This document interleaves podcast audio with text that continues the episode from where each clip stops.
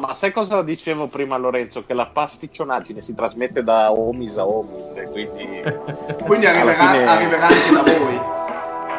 Ah, beh, già arrivato. Resta connesso sul canale, sulla podcast tanto è free. Qui si parla di NBA, top player, MVP, di schiacciate tipo Neal. Resto in guardia Michael Kidd. Cambio vita, cambio mood, cambio stile, nuovo team. Rap game, collet game. A noi ci trovi sempre caldi, no fake.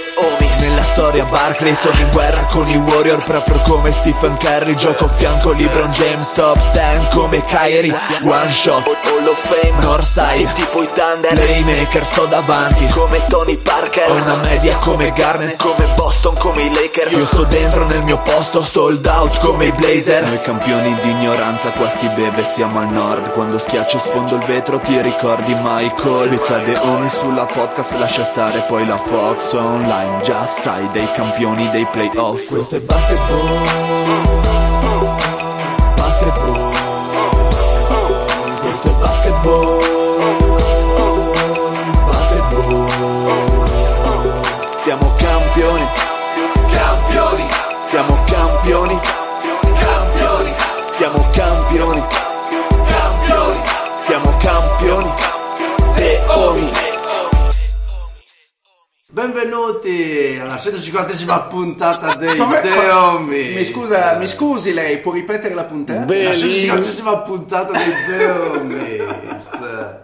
In trasmissione con me lo zio, ciao zio. Buonasera a tutti e niente, per lo sponsor lo ringrazio più tardi, quindi vado avanti.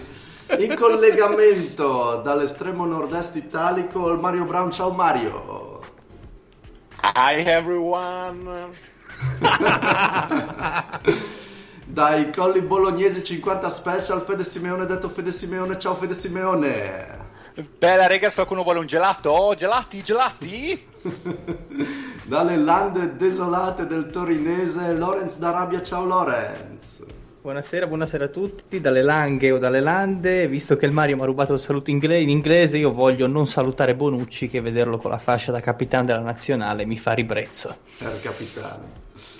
Abbiamo chiedo scusa, non ti sei presentato, il Dile si presenta di solito. È vero, questa volta abbiamo delle gravi mancanze, il Dile non c'è, non ci sarà per l'intera puntata. Per l'eternità non ci sarà. Patrick non è detto, magari la fa la sorpresa. È andato via ormai qualche settimana fa in Vietnam a combattere il comunismo e quindi vi presenta il maroccano. Lo scià di Persia, lo scià del Friuli, il maroccano gentile. Il Jafar di Tarcento. Esatto, mi raccomando, non fatevi fare brutta figura, fate i bravi e non fatemi girare i coglioni. Attenzione Eddie, senti? La senti nelle cuffie? La senti? Cosa è la musichetta dello sponsor? No, è la musichetta dello sponsor, ragazzi. Ecco anche per questa settimana.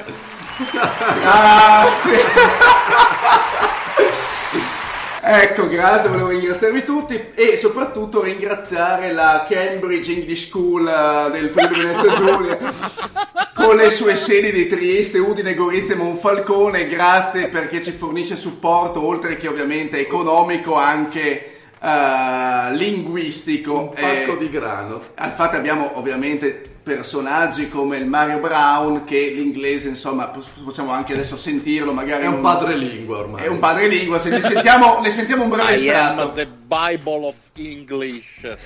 Yeah. Grazie alla Cambridge. Questi sono i risultati di un corso intensivo alla Cambridge, fantastico. Bene, vediamo che senza dire qua la follia si è alzata parecchio. Però cominciamo comunque la puntata, dai, torniamo, serriamo i ranghi, proviamo se dobbiamo e ovviamente la puntata ve la comincio io con una bella Monster Madness che vi ho preparato anche questa settimana. Ma lo sai che le sembri quasi, che ne so, l'allenatore giocatore, cioè la Monster Madness è strano vederla fare che conduce la puntata, è strano. Anche per me è molto strano. Segui un po' LeBron, vai, ci picchia. Siccome manca il Dile, ovviamente questa Monster Madness la dedichiamo a lui e come gliela dedico con il casa dei Suns. E cosa succede? Che è emerso che potrebbe arrivare Kevin McHale oppure Jim Paxson come possibili candidati per la carica di GM. Auguri. McHale lo ricordiamo, adesso lo zio mi è scappato, accidenti, lo ricordiamo come GM di Minnesota e più recentemente come coach degli Houston Rockets per la felicità del Fede, mentre il Paxson era il GM dei Cavaliers quando era stato draftato LeBron James e adesso è nel team dei Chicago Bulls. Sì, che sta facendo così bene il team di Chicago. Solo grandi successi, insomma. Solo 100% grandi successi, Mario. Ma tra l'altro, scusa, nella Monster, visto che parli di Phoenix, parli anche del grande ritorno dalla Cina. Assolutamente sì, ci stavo arrivando. Eccoci. Chi poteva tornare dalla Cina con una media di 30 milioni di punti a partita? Jimmer Fredette firma per 2 anni con Phoenix, secondo anno non garantito alla team. Che bomber! Però questa è una presa per i Suns, veramente contento. Sapete la prestazione scintillante all'esordio nella predetta partita contro Utah? No, non era l'esordio, aveva già giocato qualche minuto l'altra sera, ma... aveva già giocato, no, comunque io... ha scintillato con 1 su 10 dal campo. Esatto. Ah no, è vero, leggo qua, sta tirando 1 su 11 in 2 partite. Sì, perché ha giocato qualche minuto. Ma i canestri cinesi sono molto più larghi. Ma quindi vuol dire che è migliorata la sua media, la sua percentuale, perché se nella prima partita ha fatto lo 0%, nella seconda il 10%, sarà un crescendo rossiniano. Quindi fra 10 partite farà 11 su 10. Esatto. Praticamente. Esatto, candidato per il most improved player, quindi. Bene, andiamo avanti, abbiamo perculato un po' il dire, siamo dei simpaticoni con queste farloccherie sui Suns. Andiamo avanti e andiamo da Dwayne Wade, che dichiara che si sente in canna ancora 2 o 3 annetti di ancora 2 o 3 stagioni da poter fare. Comunque come sesto uomo degli Heat non sta facendo assolutamente male, questo gli va dovuto. Sta facendo comunque 14.3 punti di media, tira con quasi il 33% da 3 e insomma riesce comunque a dare il suo contributo, anche se il fisico comunque gli sta cominciando a mollare un pochino. Rimane però fermo sulla sua decisione, non è come il Dirk Nowitzki che non se ne vuole più andare, e dice che nonostante tutto, che si giochi bene, che si giochi male, anche se la potrebbe sentire, questa rimane la sua ultima stagione nella Lega. Sono d'accordo. E fa bene, guarda, è anche tardi, poteva farlo anche l'anno scorso, basta ormai. Poi con quelle treccine è inguardabile. Le treccine sono imbarazzanti. Ma a proposito, tra l'altro è stato Gabriel Union che gli ha detto ritirati perché tieni conto che io voglio il cazzo. Quindi nei 6 mesi in cui tu non ci sei, io un modo lo trovo, regola, tiro e detto mi ritiro. Grazie. Ci sarà Tristan Thompson in agguato allora. No, sì, e le altre 8 fighe che si porta dietro. Tristan Thompson mi ricorda un po' la pubblicità della Axe quando si mettevano il deodorante e le tipe a rincorrere, però sono tutte tipe dai facili costumi in questo caso. L'uomo che non deve chiedere mai. Rimaniamo. A proposito di treccine e crisi di mezza età, ce l'hai quella su Tim Duncan o ti è passata? Ti è sfuggita? No, mi è passata, ormai l'ha nominata, adesso la butti sul piatto. E c'è Tim Duncan che ultimamente sta girando con le treccine, si mirrasta un po' come le aveva DeAndre Jordan qualche anno fa. Girare i video in cui lui si allena a kickboxing, tirando anche discrete cartelle al suo allenatore. Comunque, ma cazzo, è da cercare immediatamente. È diventato tamarro con l'età, è un po' tardi. Sì, è una cosa che proprio da Duncan non mi sarebbe... adesso che mi sono ritirato posso fare il nero. Posso diventare adolescente adesso che ho 40 anni. Ci sta. Assolutamente. Andiamo avanti, ma restiamo sempre a Miami. L'ex Heat, Chris Bosh, che a breve vedrà la sua maglia ritirata, ha deciso che la sua prossima carriera sarà fuori dal mondo della pallacanestro e che sarà nel mondo del cinema, ma soprattutto della musica, perché Chris Bosh si è messo a fare il produttore. Vabbè, un po' di Snoop Dogg ce l'ha, ci assomiglia un po', quindi. Ma però in realtà farà musica classica. No, perché si è messo a prendere lezioni di chitarra e tempo fa era pure apparso sul palco assieme a Buddy Guy a suonare un bluesaccio strappalacrime. Ma stai scherzando? Sì, un bel ma uno dei due è 18, ma uno dei due è 18 che movenze può avere con una chitarra in mano? Infatti anche questo secondo me potrebbe essere un video da recuperare nel breve termine. Me lo immaginavo a produrre pezzacci trap per lo Sfera e Basta americano, per il Madmanu forse, per Sphere Only in inglese. Quindi si è preso bene a fare il produttore di musica blues, a quanto pare. Onestamente non mi sono ben informato su che tipo di musica volesse produrre, mi sono fermato qui, lascio a voi l'onere se volete approfondire un pochettino. Va, la mia vita è già abbastanza brutta. Ok, andiamo avanti. Abbattere. No, vedevo se c'era qualcosa sul tubo, ma nelle prime 100 posizioni non c'è niente con una chitarra in mano. Peccato, vedremo, cercheremo con più calma. Forse fra le gambe, ma non in mano. Andiamo da Lonzo Ball, che ha scaricato la Big Baller Brand per firmare con la Nike. Casotto che come ho goduto. Ha goduto, sì, però insomma anche lui aveva investito parecchi soldi in quel brand. Il tipo che avrebbe dovuto gestire la cosa, tale, come si chiamava? Alan Foster. Credo si chiamasse Papà. No, chi gestiva la Big Baller era troppo, non potevano Foster, dirlo. Che pare che abbia insomma sottratto all'azienda una somma tipo pari 1.5 milioni di dollari dai conti e, insomma, sono successe cose parecchio sgradevoli. Ma tra l'altro non vorrei dire delle stronzate apocalittiche, cosa che non mi sarebbe nuova, ma se non sbaglio LeBron ha detto, ha approvato questa scelta di cambio del brand, tra l'altro definendo le scarpe merda pura che hanno rovinato in qualche modo anche l'aspetto diciamo tecnico e fisico di Lonzo Ball. Mi sembra che sia cambiato 100.000 volte, certo. Ma perché LeBron è il testimonial mondiale della Nike, Lonzo ovvio. Sembra che passerà Nike, quindi sono anche dichiarazioni di facciata. Appunto, non so quanto ci sia di vero in tutto questo. Ma penso che ormai non sia più solo un penso che lo farà, anche perché si è cambiato anche la foto profilo sui social, mettendosi in magliette con logo Nike ovunque, quindi penso che sia già tutto fatto. Sia già tutto patuito e fatto. Insomma. Ma nella foto di Lonzo Ball c'era anche LeBron da dietro che glielo piazzava? O c'era LeBron che gli faceva ok con la mano dietro. Perfetto. Tra l'altro ha segnato di nuovo l'Italia. Ma e siamo 18-0, no? Mi sembra. Non solo 5. ma davvero? 5-0? Eh sì.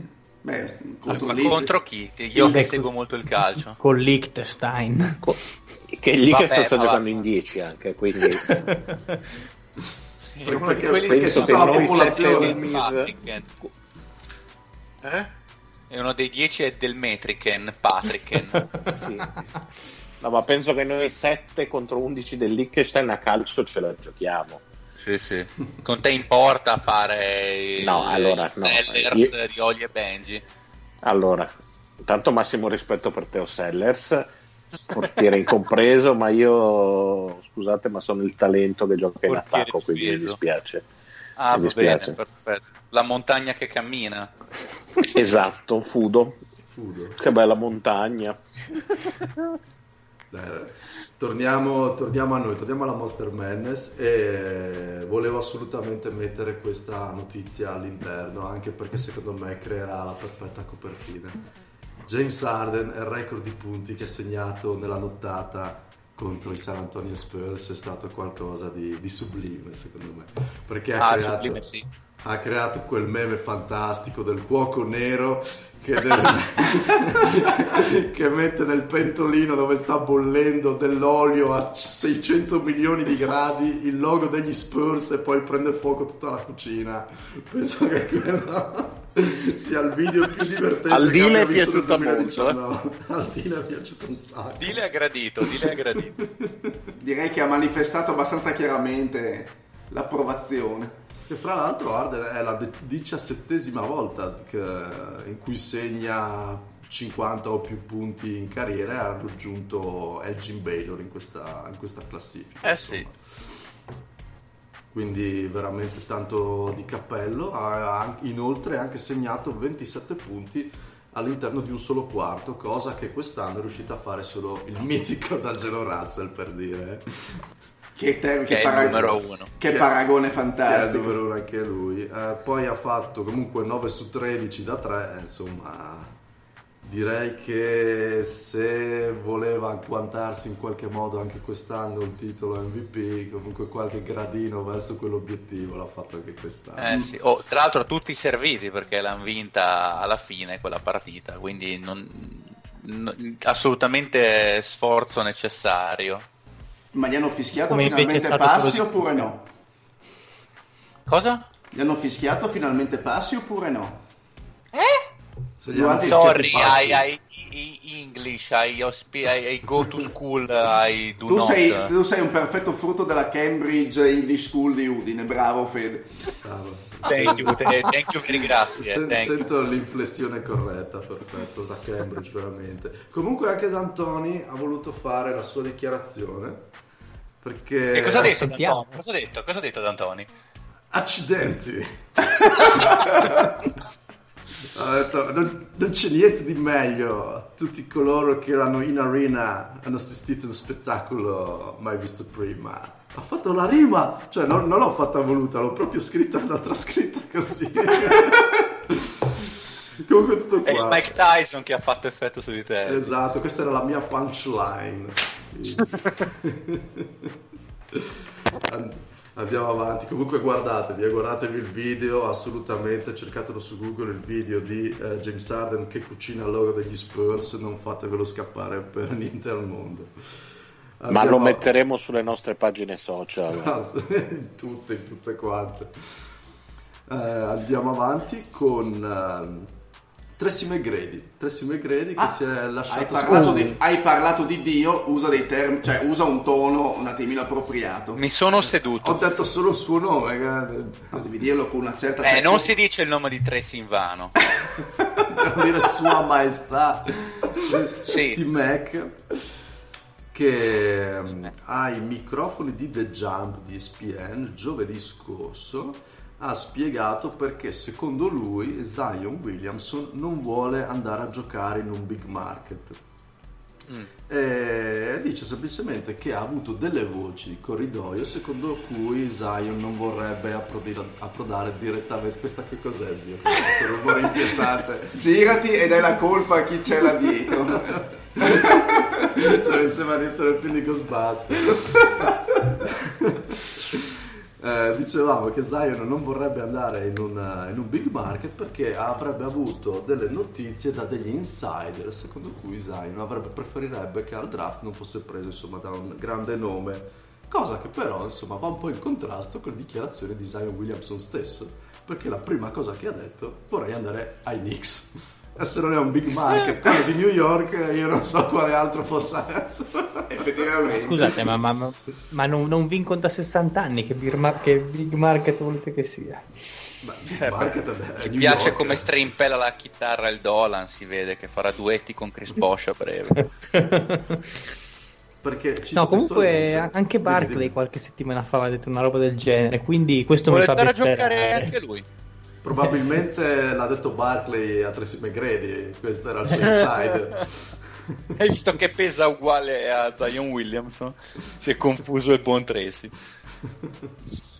Perché mi ricordo che, insomma, era proprio la dichiarazione di Zion che diceva: se mi draftassero mi piacerebbe un sacco giocare per i Knicks. Poi ha corretto il tiro dicendo: ma no, non mi importa dove vado, mi interessa semplicemente l'esperienza NBA, ovunque mi vogliano e da chiunque vada si veda maggiormente il mio potenziale, lì mi va bene andarci.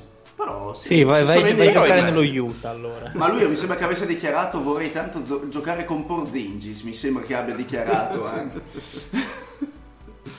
No, vorrebbe andare a New York, ma tanto comunque sono tutte parole al vento perché la decisione non è sua. E quindi il andiamo. Buon Zion. Andiamo avanti. Beh, momento, si potrebbe fare qualche infortunio particolare, eh? Ci sono modi per manipolare il draft, stiamo già pensando a tutto, eh. Sento già per manipolare anche le palline, giusto? Sì, ma intanto l'esperienza è della cosa mai parte. Successa peraltro. Sento già la multa di Silver che sta arrivando per direttissima, ragazzi. Sì, ci hanno già arrestati. Sì. Sento il pene circonciso del Silver che mi si appoggia da dietro. Allora ragazzi, abbiamo concluso le notizie serie e andiamo alle notizie trash, quelle che secondo me piacciono anche di più.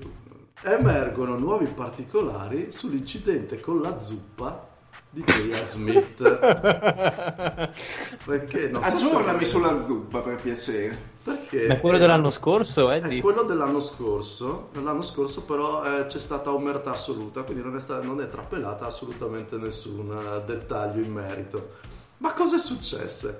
Che J.A. Smith, in un attimo di incazzatura con l'assistente Damon Jones, mentre si stava mangiando della zuppa appena tirata fuori dalla pentola, si è incazzato brutalmente e ha lanciato una scodella di zuppa bollente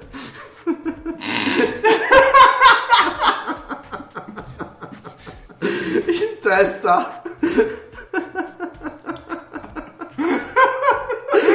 al suo aiuto allenatore.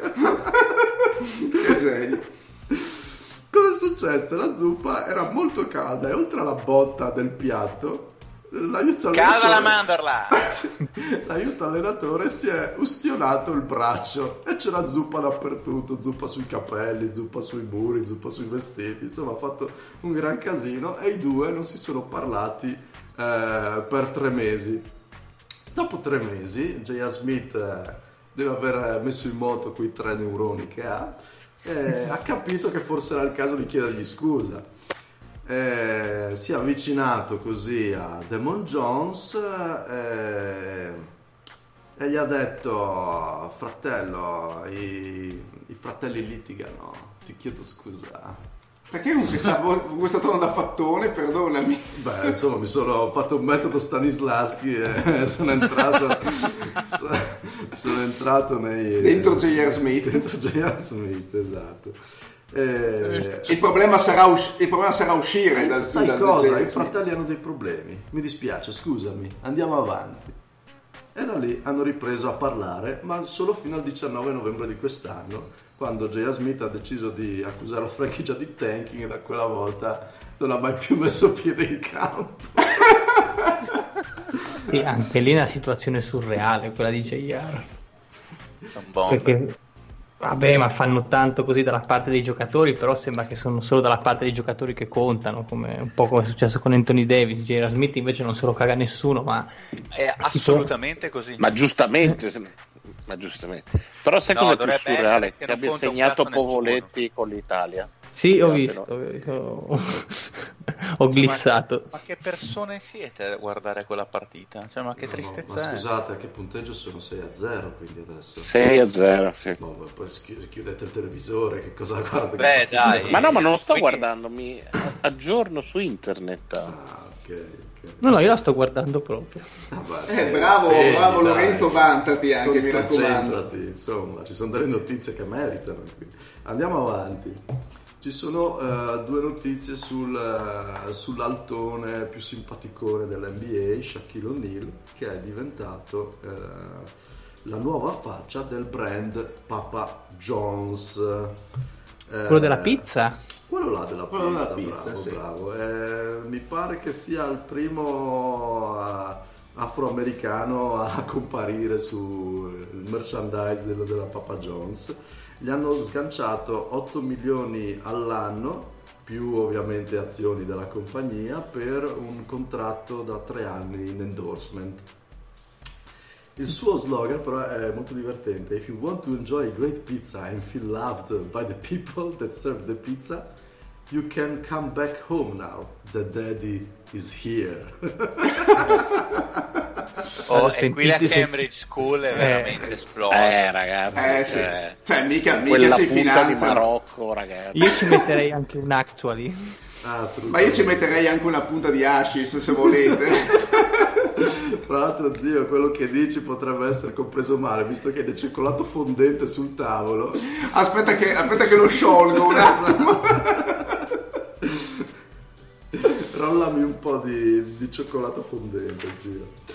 Ok, l'altra notizia sempre su Shaq, ce l'ha regalata il buon Udonis Haslem, che ha tirato fuori un aneddoto del passato che mi ha fatto molto ridere. Racconta che una volta, mentre erano in spogliatoio in attesa di una partita che sarebbe cominciata nel pomeriggio, Shaquille O'Neal è arrivato in spogliatoio con un po' di appetito.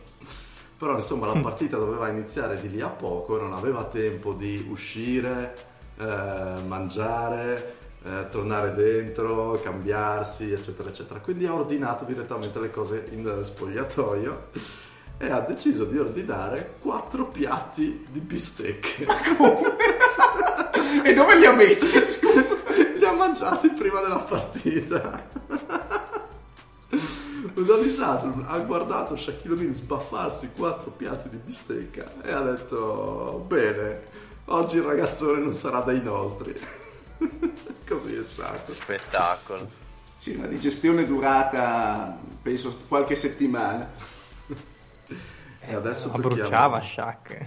Sì, si è bruciato il fegato così. Di Shaq mi ricordo che una volta l'hanno visto entrare in un ristorante, ha visto un tavolo, ha detto al tizio: oh, ti do $2000 se mi permetti di sederti al tavolo, e tutti li vedi ai coglioni.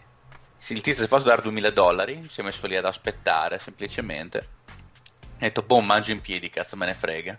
Il punto è che dopo 5 minuti è arrivato il cibo di Shaq e lui se n'è andato, l'aveva preso da sporto. Ha pagato $2000 soltanto per sedersi quei 5 minuti in cui aspettava il cibo da sport. Che numero uno! Questa è bella. È assolutamente vera. Questa è stupenda. Bene, andiamo con l'ultimissima notizia, che questa ci tocca da vicino, perché è stato arrestato il presidente Luigi Scavone, presidente dell'ANAC Trieste. Ce l'hai messa. Per frode. Di dov'è? È di Napoli, il presidente appunto della squadra di basket di Serie A. Posso fare il prompt a una famosa pagina Facebook? Non fare cose razziste, Fede Simeone, che mi fai arrabbiare, capito?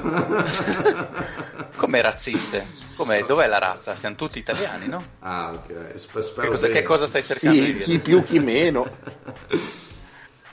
Giusto. No, volevo fare il prompt alla pagina: poteva succedere ovunque, e invece molto semplicemente tutti di seguire. È successo a Trieste. È successo a Trieste. Sei un po' borderline, Fede, sei stato cattivello. Comunque arrestate ben 10 persone, tutte coinvolte in questa frode. Ma perché lo zio non parla più in merito a questa cosa? Ma poi gli chiedo, non ti preoccupare. Ho problemi all'audio, scusate, vi sento a tratti. Dicevamo 70 milioni intascati da una decina di persone, tutte coinvolte in questa frode.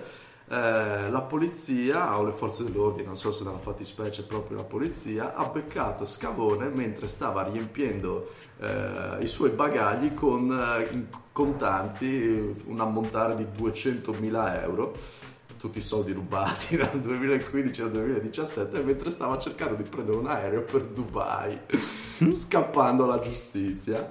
Ricordiamo ma che... questo oltre al presidente cosa fa di attività? Ah, non ne ho idea. Cosa credi che mi informi anche?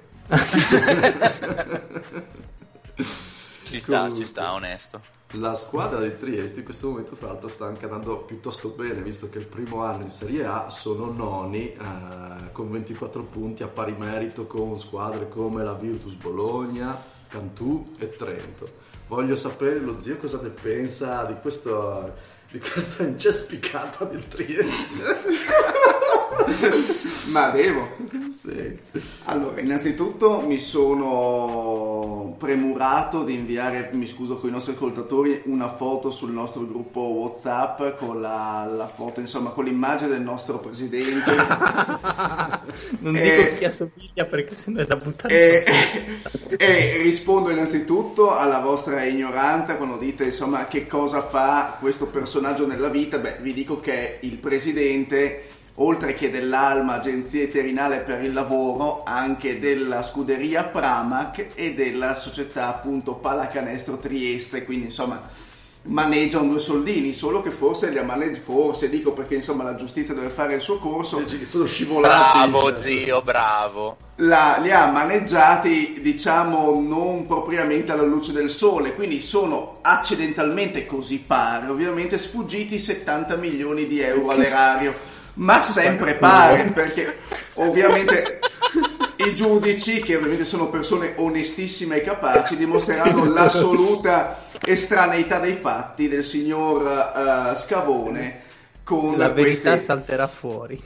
Ma a Dubai, intendi? A Dubai, perché gli mancava Omar o Core. Vi posso anche dire, come mi ha fatto notare un caro amico, che effettivamente ha fatto anche povero la figura del barbone, perché si sa che insomma un giro di birra a Dubai costa più o meno 100.000 euro, quindi con 200.000 offre un paio di giri, dopodiché alla canna del gas.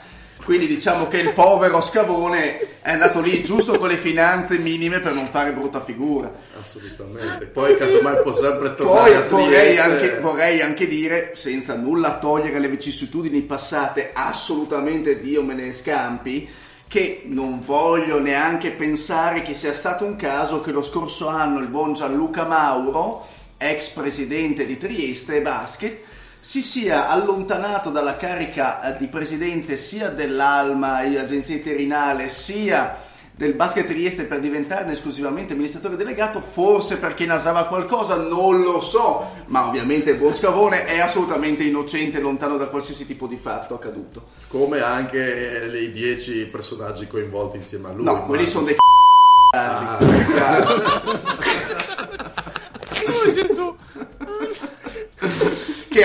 che hanno incastrato con un giro veramente meschino di insinuazioni e di truffe il buon Scavone, che povero, insomma, è una persona, lo si vedrà anche nelle foto, un po' ingenua, lo si vede un po' dal è una vittima del sistema. Bravo, grazie Lorenzo che mi supporti.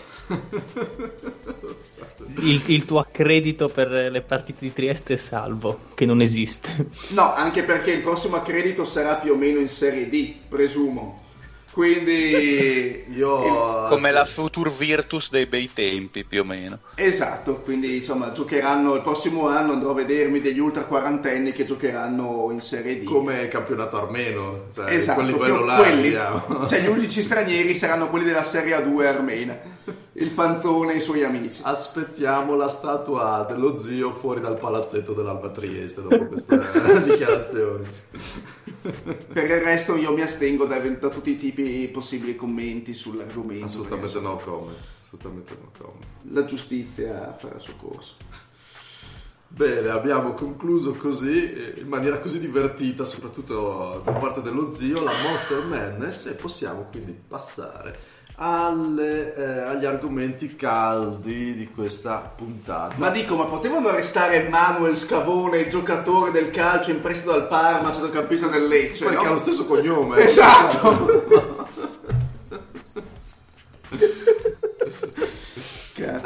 E invece non è andata così. Bene. Dicevamo, torniamo all'argomento principe di questa puntata, perché andremo un attimino ad analizzare i Lakers e la loro andata un po' a remengo, e successivamente anche i compari Celtics che stanno annaspando, visto che a inizio stagione tutti davano i Celtics favoriti sui favoriti, e invece non è andata così, e poi vedremo che cavolo è successo.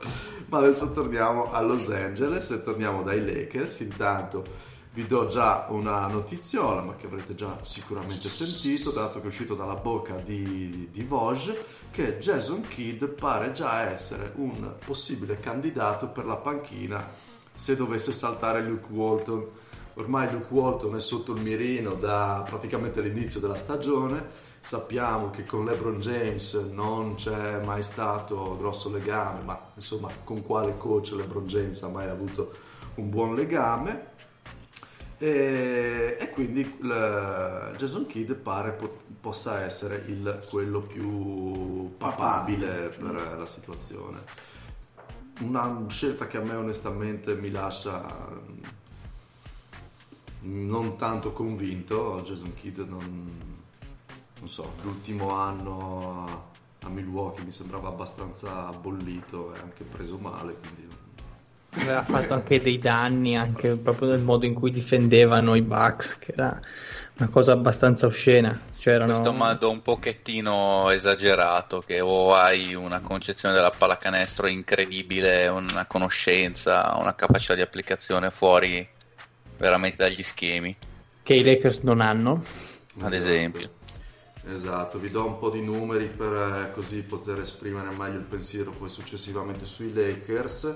Attualmente loro sono 16esimi come punti, 7esimi come rimbalzi, 12esimi come assist, ma 24esimi come punti concessi. Sappiamo benissimo comunque che la difesa è il loro tallone da killer. Infatti, se andiamo a vedere i giocatori che hanno fra l'altro un plus minus positivo, solo LeBron James e Zubac praticamente sono, che non c'è più, tra l'altro, che non c'è più, esatto, Zubac che fu, sono quelli che compaiono con un plus minus decente. Andiamo anche ad aggiungere fra l'altro il disastro che si vede passando di mese in mese, ovviamente complice anche l'infortunio che ha avuto LeBron proprio il giorno di Natale, mi pare, perché sì, contro i Warriors, da un plus minus di, di più 3.7 complessivo di squadra, sto parlando di dicembre, a un plus minus di meno 9.9 a febbraio, per terminare con un meno 6.9 a marzo.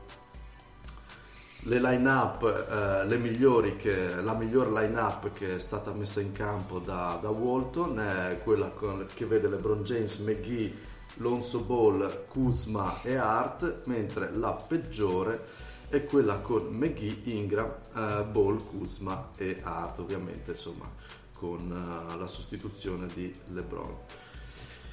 E dopo l'ultima partita che c'è stata contro i Nets, sono ufficialmente fuori dalla corsa dei playoff. LeBron James non era fuori dai playoff dal 2005. Gli infortuni durante tutta l'annata sono stati pesantissimi, vuoi quello di LeBron che è durato un mese, che ha praticamente affondato tutta la baracca, quello di Lonzo, quello di Ingram, Rondo, poi tutta quella storiaccia con le squalifiche, Rondo, le dita negli occhi e tutti questi casi di qua, Ingram che tira cazzotti. È stata veramente una stagione indegna. Cioè, l'unico sano è stato praticamente caldo il pop, cioè l'unico, esatto, che è saltato, l'unico, che culo, esatto, è l'unico che non serve a un cazzo, tra l'altro. Sì, esatto, comunque un giocatore che è stato messo lì dentro un po' così. Se ci pensate, i Lakers hanno dato via i giocatori che sarebbero stati utilissimi a LeBron quest'anno, perché hanno dato via Brook Lopez, ceduto ai Bucks, che il suo lo sa fare bene e te la mette anche da tre. A LeBron James sarebbe andato da Dio. Randall, che è costante ed energico e comunque sotto canestro ci mette energia. Ha finito la lavatrice, zio. Ha finito, grazie zio. La lavastoviglie comunque. Randall che comunque regalatami costante, da scavone direttamente. E i suoi 20 punti di media te li mette sempre. D'Angelo Russell che è diventato non star. Boia D'Angelo Russell. Cioè è stata veramente ridicola come cosa. Poi ovviamente a condire il tutto il morale precipitato dopo la trade che non è avvenuta di Davis, perché i Lakers hanno avuto la bella idea di mettere sul piatto tutti, i Pelicans bastardi a rendere tutto pubblico. Ovviamente non se ne è fatto niente, però intanto i giovani hanno detto vabbè, ma io che ci devo stare a fare qua, se tanto comunque sono pedina sacrificabile. Che altro? Ma se volete aggiungere tanto qualcosa a voi.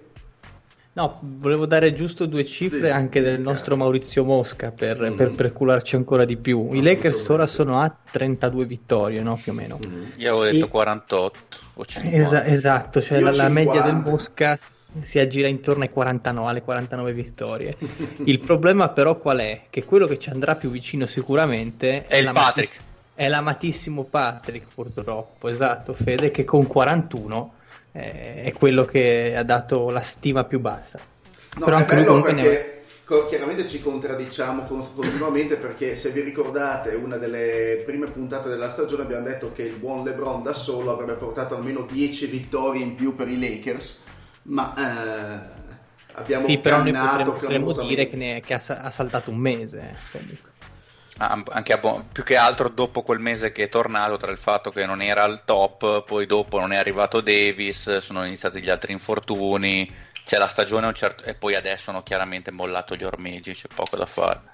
Però comunque LeBron mi sembra che un pochino, non dico che ci creda perché credere a sta stagione ormai non ha più senso, però almeno un pochino un po' si sbatte in campo, mi sembra di vedere un po' di dignità, ovviamente, cioè, pur sempre LeBron.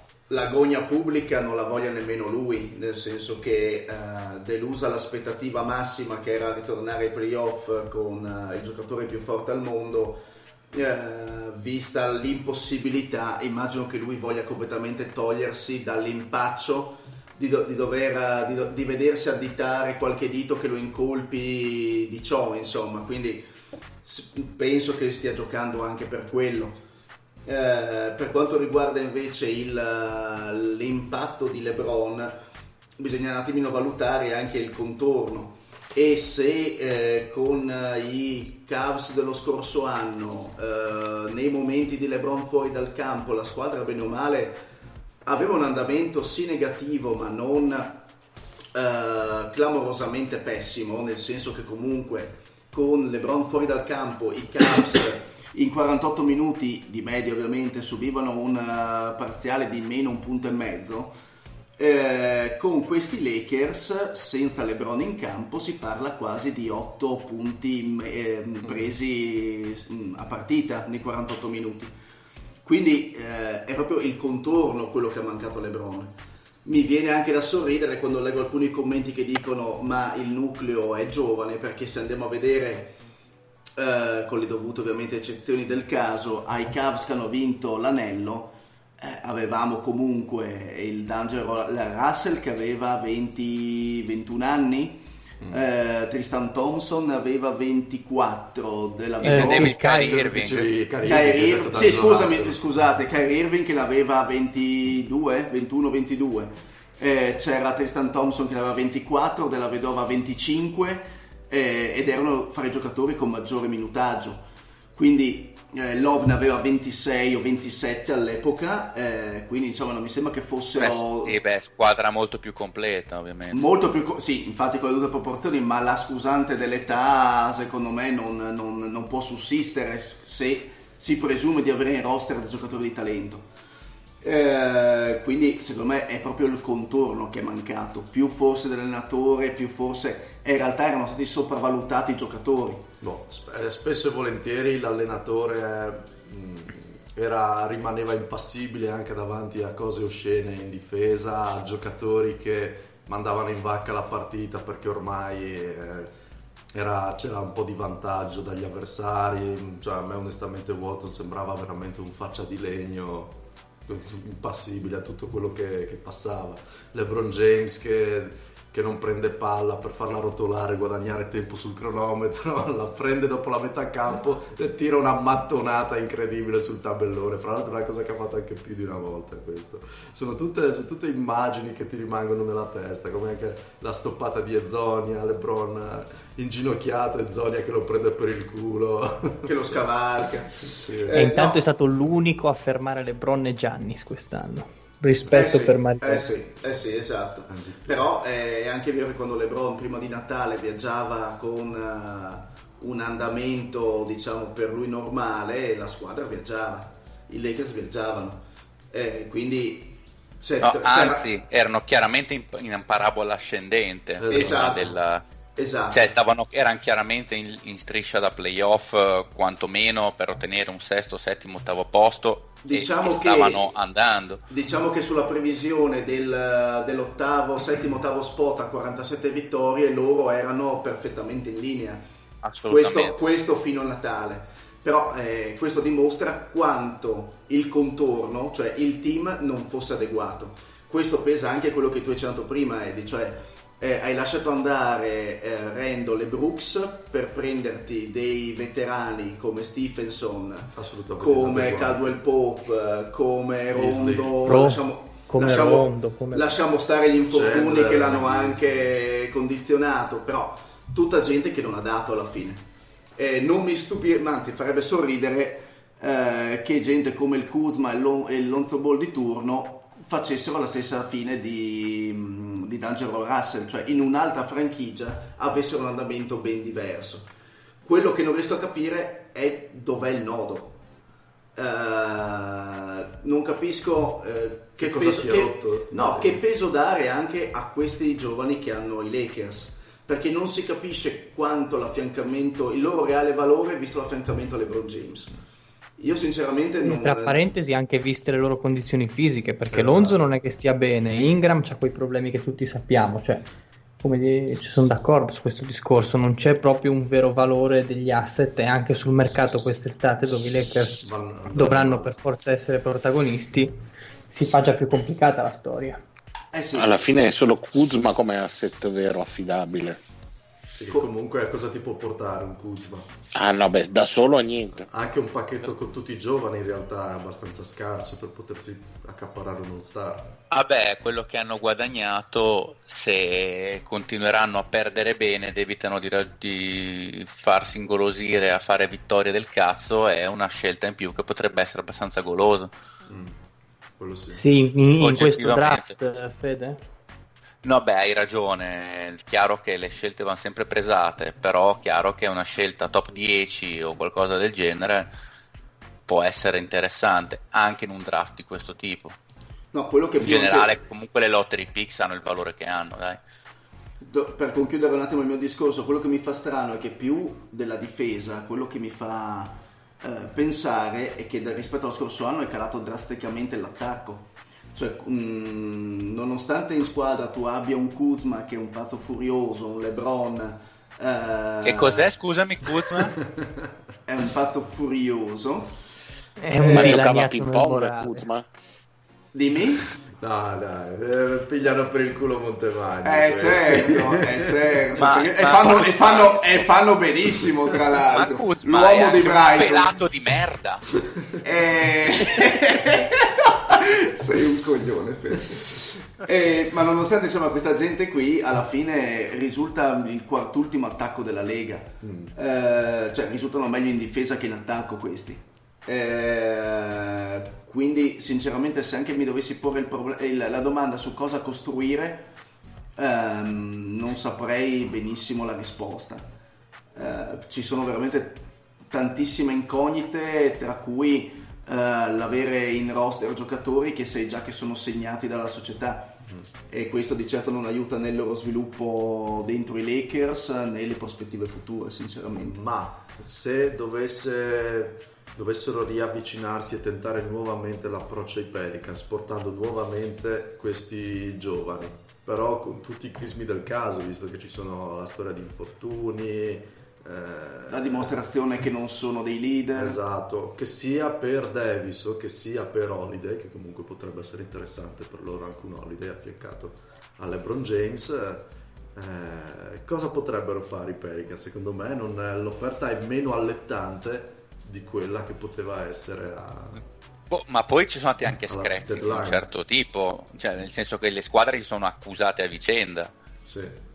I Pelicans sono accusati i Lakers di tampering, i Lakers hanno accusato i Pelicans di non aver negoziato in buona fede, che aver fatto uscire dei rumors che non corrispondevano a verità riguardo i loro pacchetti e quant'altro. Cioè, non mi pare che corra buonissima acqua in questo momento tra di loro, non corra buon sangue tra di loro in questo momento per niente. Poi chiaro che l'NBA è un business e davanti a un'offerta congrua di sicuro chiunque si metterà sul tavolo, anche perché ovviamente il GM dei Pelicans non è quello che c'era fino a un mese fa, però non mi sembra che i presupposti siano proprio tra i migliori in questo momento, nel senso che i Lakers come minimo per sedersi nuovamente al tavolo dovranno veramente togliersi anche le mutande. Ma se voi foste un GM, quali sono secondo voi le priorità?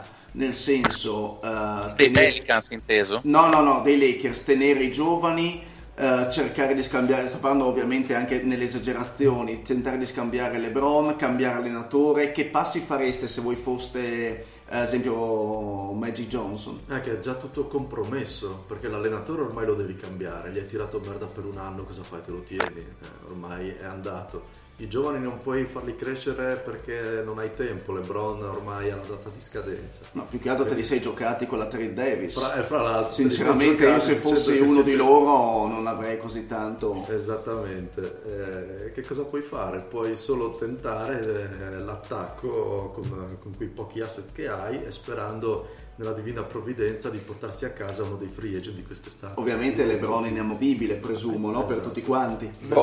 L'unica cosa che mi sento di dire è che l'unica cosa di mezzo che puoi provare a fare è pregare nella divina provvidenza di prendere un big free agent quest'estate, ma anche lì non si capisce chi, perché Durant i Lakers non ci andrà mai. Perché chiaro, andare a lasciare i Warriors per andare ai Lakers sarebbe come andare in un'altra squadra che non sarebbe la sua e non vincere verosimilmente, o comunque vincere da secondo, quindi lui no. Kawhi pare non voglia, si è interessato a Los Angeles e sponda Clippers e anche lui no. Klay Thompson forse, forse, però sembra uno abbastanza attaccato alla maglia e anche lui no, quindi non si capisce bene chi ci sia. Però anche supponendo, l'unica possibilità di mezzo è prendere un free agent, tenersi i giovani e poi vedere alla deadline che cosa succede, e magari con una squadra un po' più strutturata, con LeBron e un'altra stella, vedere che magari non così casualmente determinati giovani un po' con meno responsabilità addosso iniziano a essere più valorizzati, perché siamo tutti consapevoli che non c'è tempo a Los Angeles, no? In realtà ci dovrebbe essere il tempo a Los Angeles, sono quelli di Los Angeles che credono sempre di non avere tempo. Ma c'è anche stato il tempo, però nel momento in cui ti prendi, cioè c'è stato il tempo in dico ora, nel senso con le LeBron in squadra non c'è Esatto, nel momento in cui vai a committarti con LeBron il tempo automaticamente non ce lo tagli, cioè nel senso, Non è neanche da dire che perché è l'ambiente che fa così. Poi sinceramente LeBron, con tante squadre che la prossima estate, quest'estate avranno spazio salariale, intendo squadre fra virgolette golose, che possono essere i Clippers, i Lakers, New York, mi viene veramente, i free agent importanti non sono così tanti da potersi dividere in tutte queste franchigie, quindi qualcuno ne resterà assolutamente fuori, di questo non c'è dubbio. New York fa paura quest'estate, ovviamente. Si parla di Kyrie che ha chiesto scusa a LeBron, rapporti riallacciati, però chi lo sa. È che Kyrie, infatti, stavo pensando che a me fa paura i Clippers. Essere Kyrie e Clippers. Boh. No, dico, a me fanno più paura i Clippers dei Knicks, nel senso che secondo me hanno prospettive anche migliori. Sicuramente come società hanno una struttura più solida, più definita, e se fossi un giocatore preferirei giocare per Jerry West che per quell'altro idiota in amicizia, ovviamente, ovvio. Il problema è che anche per Anthony Davis quest'estate i Lakers, se va bene come roba che possono mettere nel piatto, partono terzi, perché secondo me i Celtics, se ci metto anche New York, se le palline fanno il loro dovere, sono avanti come assets. I Knicks basta avere una top 3 secondo me per essere per certi versi già avanti, non serve per forza Zion. Il problema è che per la lottery come messa ora hanno il 47% di possibilità di arrivare quinti, quindi io finché non vedo fa veramente paura quest'anno la lotteria. Anche perché se prendono la 1 secondo me non la scambiano neanche per Davis, non vedo perché. Esatto, Esatto. Ma a quel punto possono dire, cioè, se prendono un fenomeno come Zion, possono quasi ragionevolmente sperare che Durant e Kyrie dicono: oh, noi abbiamo ancora 3-4 anni di prime davanti a noi, questo qui è un cazzo di fenomeno, e magari l'anno dopo arriva Anthony Davis lui per cazzi suoi. Anche sì. Nel senso che è l'unico giocatore per cui puoi provare a fare. Normalmente per i rookie non fai questo discorso, ovviamente. Io però non lo farei neanche per come la penso io, non lo farei neanche per Zion. Poi esatto. Ovviamente questa qua è una questione di gusto personale, però, no, certo. Però considerando il tipo di magnitudo che ha, fai fatica a cederlo per un giocatore in scadenza, anche se è Davis. Fai un po' fatica. Ma infatti c'è un arcibarre e dici vabbè. La possibilità vai. Comunque che, a prescindere da dove atterrerà Davis, perché sicuramente non resterà lì dov'è, poi a contratto scaduto effettivamente potrebbe poi andare da libero, potrebbe dirigersi verso i Lakers, però questo vuol dire un altro anno di limbo per Los Angeles. Sì. Ma infatti ripeto, che non possono aspettare sono loro. Esatto, e mentre New York può benissimo attendere di avere nei prossimi anni una firma importante, Los Angeles non ha tempo da entrambe le sponde, ma soprattutto in quella dei Lakers, ovviamente. Esatto, sì, che fa un po' strano, perché comunque i Lakers sono la franchigia che ha più appeal di tutti, hanno più soldi di tutti, più pubblico di tutti, hanno il miglior giocatore, eppure non riescono a essere attraenti, non riescono a portare le base, come dite a Bologna. Grande base. Il problema è anche che non si, appunto, come dicevamo, è l'età di quel personaggio che fa desistere alcuni giocatori. Se LeBron avesse 28 anni sarebbe una situazione completamente diversa. Senti la pressione, certo, senti il cronometro che va avanti. È l'Ovest, che tra l'altro non è l'Est, e c'è gente che dice cazzo, ma con LeBron che ha 35 anni e io e lui e basta, capace che non siamo sufficienti a sfondarla. Tutto può cambiare, a mio avviso tantissime cose in effetti potrebbero cambiare dopo la decisione di Durant. Se Durant lascia Golden State potrebbe venire fuori un effetto domino incredibile per il quale LeBron è un'altra superstar. Se LeBron l'anno prossimo torna quello che era l'ultimo anno dei Cavs, o il 95% di così, possono essere sufficienti per sfangarla a Ovest, ad esempio. Bisogna dire che molte cose vengono bloccate perché c'è una Golden State che fa il bello e il cattivo tempo, ma tante cose possono cambiare se cambiano gli equilibri. Certo. Volete aggiungere ancora qualcosa? Qualcuno ancora qualcosetta da dire? No? E allora passiamo ai Celtics. No. Ma che bello. Allora passiamo ai Celtics, che a inizio anno tutti, ma penso tutti, poi me lo confermerà il Lorenzo se è ancora sotto mano, e il Maurizio Mosca, lo davamo per primo assolutamente. Assolutamente, no, non a squadre per tutti, come però squadre come Toronto, però 60 vittorie. Esatto, no, io l'avevo messa terza. Però sicuramente con più vittorie, Mario, di quelle che probabilmente andrà a fare. Mi pare 56 di averne date, una roba del genere. Ricordiamo che lo scorso anno ha concluso la regular season con 55 vittorie. 56, sì, Mario. Ecco. Esatto. Il Patrick. Il Patrick, vediamo quanto hai anche quella del Patrick. Oh, ma il Patrick le sta beccando tutte. 54 ancora. È ancora una volta il più basso del gruppo.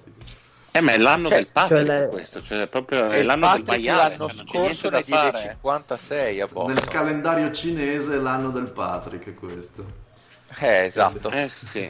Nel calendario del Vietnam è l'anno del Patrick. È l'anno della talpa. Quindi può essere pure che magari che è l'anno buono che scopa. Questo non c'è dato a sapere. Alziamo le mani. Alziamo le mani al seno. Tanto non l'ascolterà mai questo pezzo, quindi possiamo ingiuriarlo tranquillamente. Assolutamente. No, dicevamo che praticamente tutti, visto il ritorno di Kyrie, il ritorno di Hayward in campo e il riassestamento della squadra in generale, chiunque avrebbe fatto il ragionamento di che tutto sarebbe comunque filato bene, visto che le mani erano quelle sapienti di Brad Stevens, quindi poteva solo che invece, andare avanti. E invece ha fatto l'antimida. Invece è successo un gran casotto. Allora, i Celtics attualmente sono 13esimi come punti, 22esimi come rimbalzi, sesti come assist e settimi come punti concessi. Anche loro hanno avuto un'impennata del plus minus come squadra, intendo, da novembre in salita fino a dicembre e anche gennaio, fino ad arrivare a ben un più 9.6 di plus minus, per poi crollare brutalmente da febbraio arrivando fino a meno 1.3, e a marzo sono perfettamente, a oggi che registriamo, 0. Tra l'altro hanno perso le ultime 4 partite. È anche vero che se andiamo a vedere gli ultimi 2 mesi, quindi febbraio e marzo, lasciando stare questa appunto ultima striscia negativa, hanno perso con squadre diciamo di un certo livello, il che non è giustificabile, ma quantomeno può far apparire più così meno pesante la loro situazione, perché in questo mese hanno perso, lasciando stare Charlotte, con gli Spurs, con Denver, con Fila, con i Clippers che sono nel fire più totale, e poi a febbraio con Toronto, con Portland, quindi comunque con squadre agguerrite. Con comunque... Houston. Ho fatto finta di non vederlo. Sei uno quindi, scavone. Quindi comunque con squadre da playoff nelle rispettive conference. La cosa però è abbastanza preoccupante, perché se i Boston sono questi e sono i Boston che dovrebbero affrontare molte di queste squadre ai playoff, sinceramente viene un pochino da domandarsi quanto realmente siano competitivi ad oggi. Sì, anche la mossa di andarsi a cercare un Greg Monroe con un decadale, oppure lì hanno tutti rotti, tra l'altro, e Horford e Baines, esatto. Cioè hanno Baines fuori, quindi... La scena di Smart che ti spinge in bid, insomma sono tutti... oppure come tante altre cose, tutte le cavolate che diceva Irving sui suoi compagni di squadra, dicendo che la colpa era dei suoi compagni che non ce la mettevano tutta, salvo poi fare retromarcia queste ultime settimane. Ha cambiato proprio modo di porsi ai microfoni, non tira più merda agli altri, ma mette tutti sulla stessa bilancia. È stato un periodo duro di spogliatoio, quello dei Celtics, è emerso, e questo ha veramente colpito brutalmente il rendimento della franchigia. Abbiamo Rosier. Beh, comunque sì, vai. Scusa se ti interrompo, dopo la partita con Charlotte non è che ha avuto delle parole al miele anche per Stevens, praticamente sì. Kemba li ha aperti in 2 e lo stesso Irving si era lamentato un attimo degli accorgimenti tattici del suo allenatore, dicendo proprio che tutti raddoppiano Kemba, noi non facciamo mai niente, siamo stati fermi tutta la partita. Cioè ogni tanto ritorna a fare queste dichiarazioni così, che magari potrebbe tenersi per lo spogliatoio, ecco. Giusto, poi stavo dicendo di Rosier, che evidentemente è abbattuto per il verticale, il calo di minutaggio che gli è stato dato quando è tornato Irving, visto quanto si era galvanizzato comunque nella scorsa stagione, e soprattutto i playoff abbiamo visto quanto poteva dare. Jaylen Brown, che messo a partire dalla panca ha un rendimento nettamente inferiore, calato di net rating di quasi 4 punti solo lui, uno però di quelli che comunque ha cercato di ristabilizzare se non altro lo spogliatoio, rispondendo a tono alle accuse di Irving quando era andato in berserk più totale. E fra l'altro anche qui Davis, similmente ai Lakers, ci ha messo lo zampino, perché anche Tatum, quando ha saputo della notizia che era spendibile, anche lui ha avuto un calo dovuto al morale che gli è andato a terra. Per chiudere poi la chiosa abbiamo Stevens, anche lui in difficoltà, in una difficoltà fra l'altro che non si era mai vista tale, perché aveva ottenuto risultati con roster giovani, titolari infortunati, rotazioni da cambiare in corsa e tutte queste cose, pezzi da da mettere a posto così al volo. Nonostante tutti questi casini qua è sempre riuscito a mantenere una linea vincente, e adesso invece che la squadra dovrebbe essere che dovrebbe essere al completo, insomma non riesce a dare nessun risultato, anzi ai microfoni è timido e non sa neanche bene che cosa rispondere, dice che sta vedendo di sistemare un due cosette, quindi non dà neanche molta fiducia ai tifosi o comunque alla squadra stessa. Un problema di questa squadra, stavo un attimo guardando due cifre, che quest'anno in trasferta fanno una fatica boia, cioè l'anno scorso avevano un record del 68% fuori casa, che è una cosa astronomica, e quest'anno sono ben al di sotto del 50%, circa 46-47%, proprio come attitudine della squadra. Leggevo che dicevano che questo viaggio in California, le famose trasferte a ovest delle squadre ad est, aveva un attimo riunito un po' il gruppo, sembravano sulla stessa lunghezza d'onda, e le vittorie con Golden State e Sacramento, scusa Mario, dove Hayward tra l'altro sembrava essere ritornato un leader soprattutto tecnico, non tanto emotivo ma quantomeno tecnico, sembravano avere riorganizzato un attimo la squadra e che tutti remassero nella stessa direzione, però hanno preso certi schiaffoni ultimamente che proprio lasciano dei dubbi anche in post season. Riprendendo un attimo un discorso che facevamo nella puntata precedente, in cui io non mi ero inserito perché non avevo preso la parola, secondo me Stevens è un fantastico allenatore di XO, cioè un tattico sopraffino, uno che legge la partita in maniera micidiale nel senso buono della parola, però penso che questa stagione abbia fatto trapelare alcune sue limitazioni nella gestione della parte psicologica del gruppo. Si diceva la scorsa settimana che magari non era così influente questo suo limite. Secondo me invece sì, perché comunque tutte queste dichiarazioni sono uscite fuori nella stagione in cui proprio erano da tenere sotto controllo, da tenere a freno tutti questi caratteri molto molto particolari, i giovani in rampa di lancio, i veterani che vogliono puntare per la prima volta a qualcosa di grosso, chi invece ha già vinto come Kyrie e vuole un attimo riconosciuto il suo status di stella definitiva dell'NBA, eccetera. Secondo me non è proprio la figura adatta, grandissimo tattico, grandissimo allenatore, però non è ecco Phil Jackson dal punto di vista della gestione della parte umana di uno spogliatoio, che secondo me non dico che ha la stessa importanza, però quasi, della parte tecnica, ecco. Ma Lorenzo, volevo chiederti una cosa, visto che sei più veloce di me a ricercare i dati, riusciresti a vedermi i net rating dei vari quintetti di Boston, soprattutto quelli con Jaylen Brown e Baines insieme?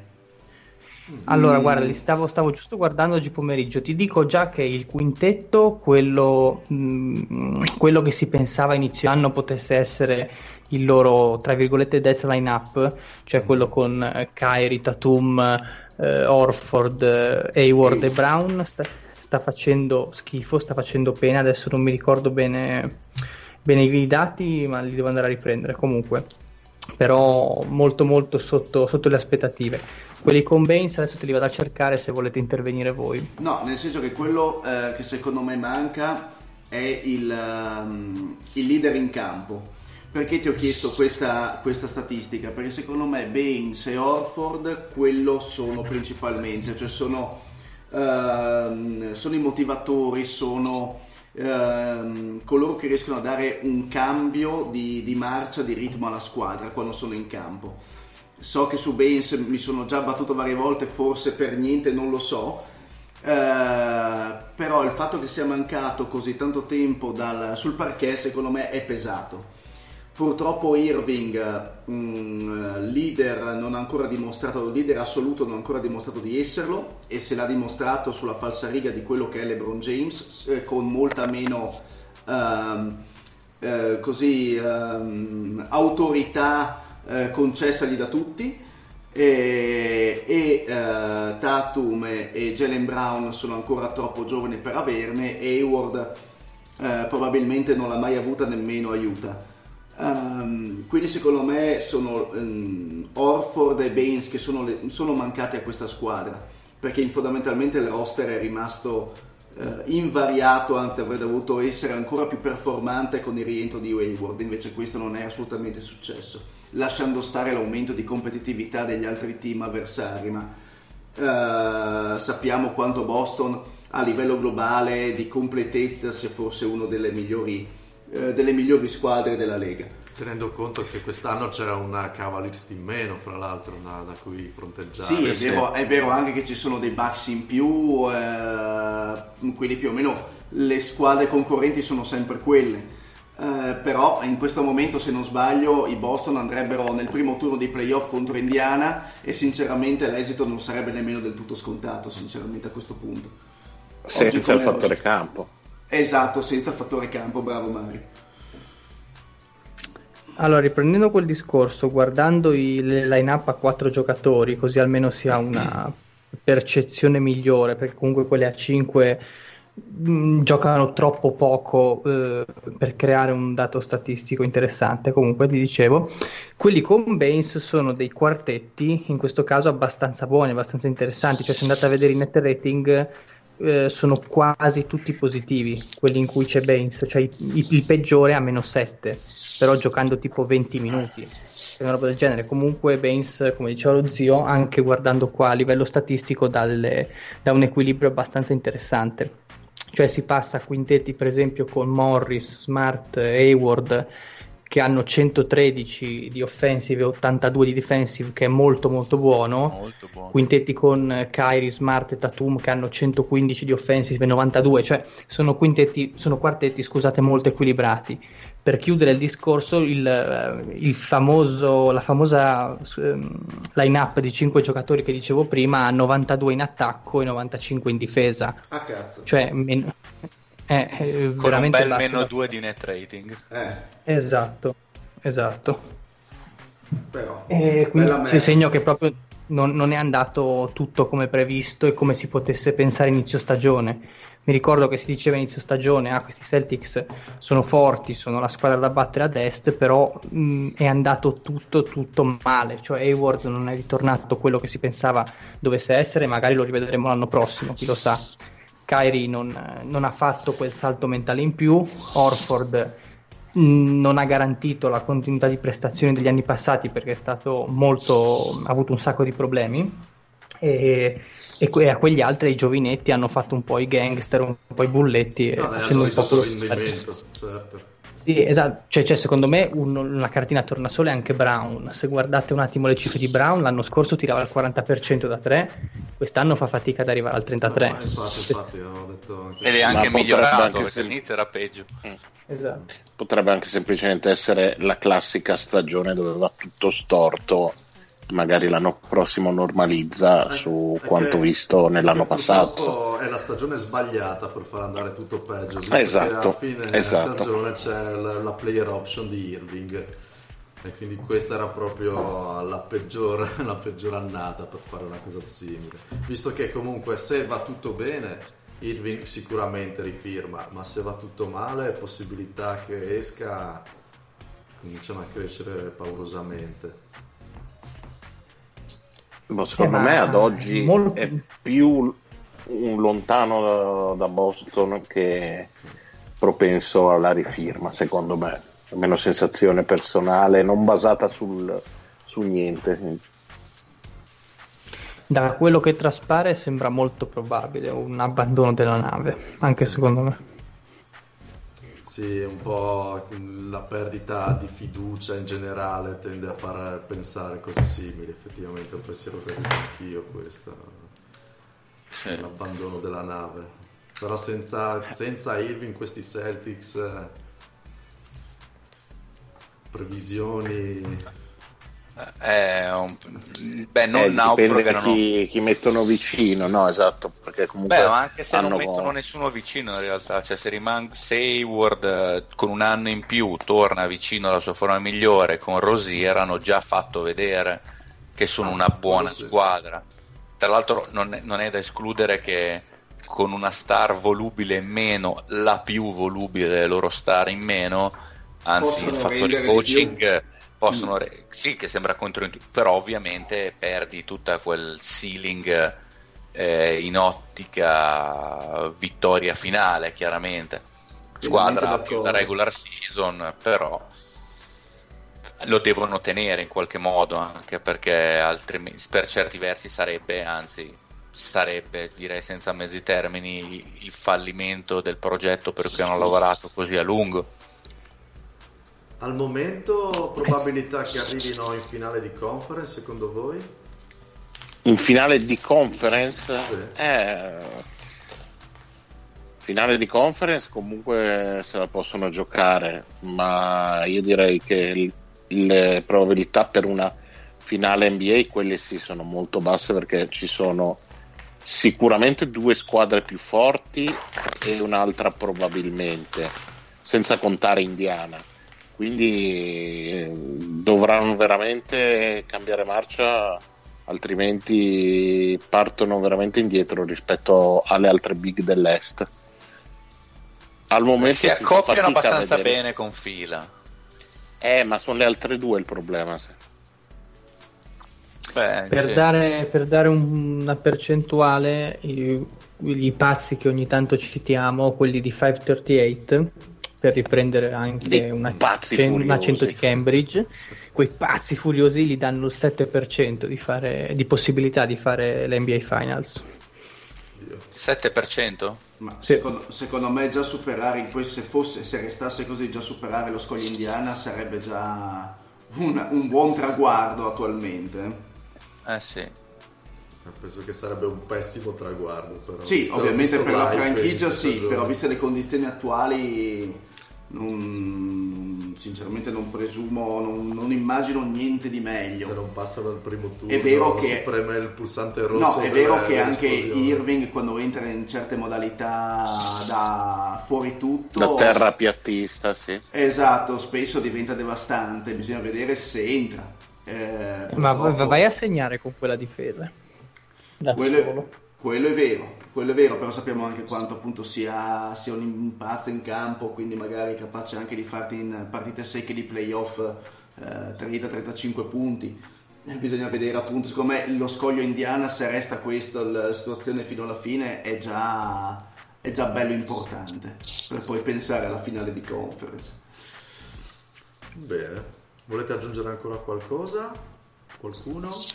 No, vi volevo solamente dire che comunque anche nel caso in cui Irving dovesse lasciare la franchigia non mi sembrano poi così mal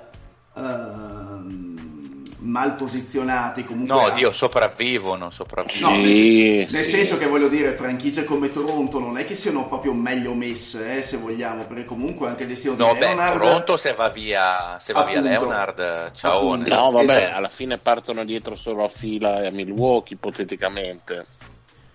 Esatto. Per l'anno prossimo diventa fondamentale più che mai riuscire a prendere Anthony Davis. A quel punto devono dare il culo, e a quel punto devono sperare anche che ci rimanga, però. Esatto. Bene. Comunque io metterei anche New York tra le squadre avanti ai Celtic per l'anno prossimo.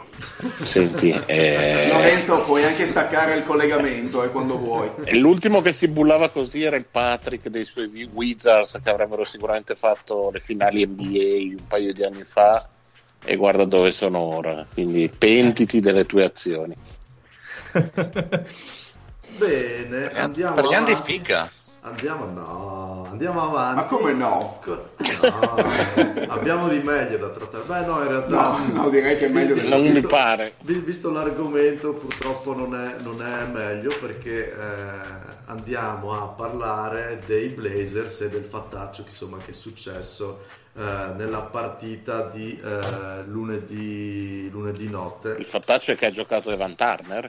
Magari che hanno vinto all'overtime numero 2, fra l'altro a 2 minuti dalla fine, per prendere un rimbalzo offensivo, è ricaduto a terra male e si è sfracellato la gamba sinistra, quindi ha rotto il perone, ha rotto la tibia, frattura scomposta, e sappiamo che cosa vuol dire. Vuol dire che anche tutta la prossima stagione non metterà assolutamente piede ma tanto non se ne frega un cazzo, perché loro hanno Enes Kanter che coprirà perfettamente, che hanno firmato giustamente qualche settimana fa, e gli salverà la patria Enes Kanter, soprattutto in playoff. Il problema è che sarà la patria ad ammazzare Enes Kanter.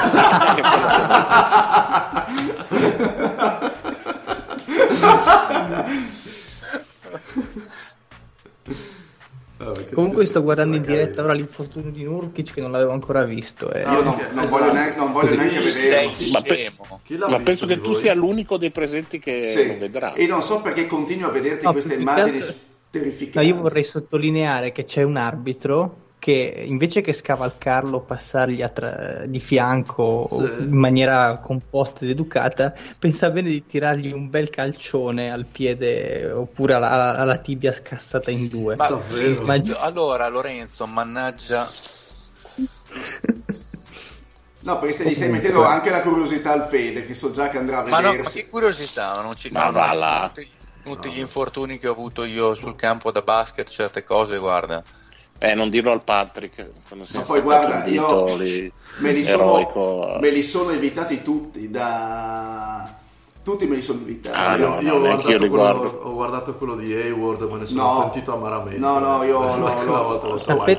Sapete che questo forse è molto più brutto di quello di Hayward. Avevo visto quello di Ware al tempo in NCAA, ma col cazzo che ne riguarda un altro. No. Non ho visto. A me fa impressione la pellicina delle unghie quando viene via, figurati se mi metto a guardare qualcosa. In questo infortunio qua la gamba sembra ancora più di cartone. Ma non serve descriverlo. Guarda, mi ricordo forse chi è che aveva perso un ginocchio durante la partita? Rose forse? Oddio, non mi ricordo che lì l'ho visto. Vabbè, anche Levert quest'anno. È Levert. Sì, ma ne dobbiamo parlare ancora a lungo.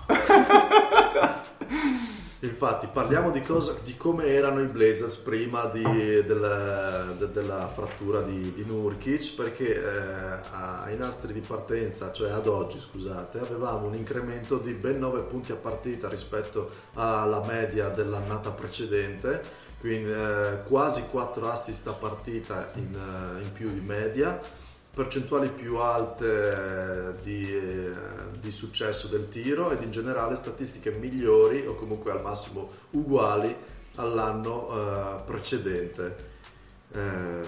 Quindi... E a queste cifre dell'Eddy ci aggiungo le mie 39 scintillantissime vittorie pronosticate iniziali. Vabbè, tu ci caschi ogni anno. No, tu ci speri ogni anno, Lorenzo, è diverso. Comunque... sappiamo che... 39 alla fine, ma forse sì, Lorenzo, il deal è 36. Lorenzo, sai che forse avevo dato un numero vicino anch'io di vittorie come le tue, ma in pochi se non sbaglio 39-40 li avevo dato in calo drastico. Dicevamo Portland ormai si è ben inserita comunque nel quinto posto della conference, quindi e senza Nurkic dovrà comunque affrontarsi al primo turno squadrelle del calibro di OKC, Jazz, Clippers o Spurs. Ancora bene non è definito perché sono comunque tutte molto vicine, e comunque è una squadra che è già ai playoff ufficialmente, è una squadra che comunque è 7-3 nelle ultime 10 e in trasferta viaggia benissimo, o almeno viaggiava fino ad ora, poi vedremo. Comunque direi che insomma tra l'altro Vai, zio. No, vai Lorenzo, tranquillo. No, io volevo sottolineare l'ultimo mese di Lillard, che è irreale. Cioè, da quando si è infortunato McCollum sta praticamente facendo il doppio lavoro. Sì, vabbè, McCollum, ma tutta la stagione. Tutta la stagione, sì, ma comunque si sta facendo vedere ancora di più. Cioè, veramente ha un controllo, una leadership che gli altri giocatori veramente se la sognano, cioè sta mettendo incredibile perché lui veramente ogni anno mette qualcosina in più, cresce sempre, cioè da quando è entrato in Lega ogni anno è sempre cresciuto. E se dobbiamo anche fare un paragone col già citato Irving, lui sì che è veramente un leader della squadra, capace di non fare mai uscite fuori luogo, fuori dal campo, amatissimo, esatto. Nel 3 anni fa, quando tutti se n'erano andati, giustamente avevano detto che lui sarebbe diventato il cardine, e così è stato. Anche caratterialmente. Pur sapendo di stare in una squadra che probabilmente non vincerà mai, in cui non vincerà mai niente. Indubbiamente. Mi pare che addirittura abbia anche promesso fedeltà alla squadra. Mi pare che Lillard abbia detto che per lui sarebbe assolutamente piacevole restare ai Blazers per tutta la carriera. Sì, lo disse qualche mese fa. Sì, poi vediamo come sempre, però. Esatto. Quanto condiziona la squadra ai playoff non avere più Nurkic? Uscita per direttissima al primo turno? Ho qualche speranza? Adesso quello in teoria poteva succedere comunque, dipende da tante cose. Sì, anche McCallum cos'ha? A McCallum era una distorsione al ginocchio, dovrebbe rientrare tra pochissimo. Quindi torna. Anche perché così come adesso affronterebbero gli Utah Jazz, che non sono sinceramente la squadra migliore forse per questi Portland. Adesso se negli scontri diretti... Sì, scusami Mario. No, dico, è una bella sfida. Io ad oggi, pur senza Nurkic, li do al 50-50, perché sono due squadre che tutto sommato si possono equivalere come roster e come talento. Mi verrebbe difficile sceglierne una piuttosto che l'altra. Poi ripeto, è tutto molto, molto elastico, quindi gli Oklahoma potrebbero essere la squadra che affronteranno. Comunque non è un primo turno in qualsiasi caso semplicissimo, anche perché insomma dobbiamo vedere anche senza Nurkic quante vittorie potrebbero inanellare da qua. Potrebbero anche prendere i Clippers, arrivando quinti i Clippers e quarti i Blazers, e anche lì sai, a ovest, al di là di chi affronterà i Warriors, penso che siano pronostici abbastanza aperti, qualsiasi siano gli accoppiamenti, e quindi ha ragione, tutto un divenire. Anzi, al momento ci sarebbe Thunder Warriors, che tutto sommato non penso faccia neanche poi così piacere a Golden State, quindi si prospetta una bella battaglia sin dal primo turno, cosa che magari gli altri anni si era un po' perso. Assolutamente d'accordo. Sì. Tra l'altro gli innesti di metà stagione di Hood, Kanter, Stauskas non sono stati proprio buttati lì per caso. Soprattutto secondo me Hood un certo senso ce l'ha, soprattutto adesso che manca anche McCallum, qualcosina di qualità riesce anche a dare, quindi comunque riescono sempre a rimanere in linea di galleggiamento a prescindere appunto dagli elementi che hanno. Sì, Wood nei playoff può essere utile magari nella singola partita, nel singolo quarto, per toglierti le castagne dal fuoco in un momento magari in casa, quel player che è in casa ti può fare la partita da 20 magari arrivando dalla panchina.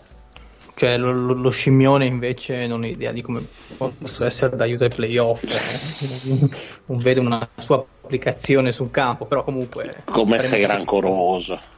No, però sai, con una squadra che cioè, secondo me si incastra anche in una certa maniera, nel senso che comunque è entrato in una squadra che fa dell'attacco la sua arma principale.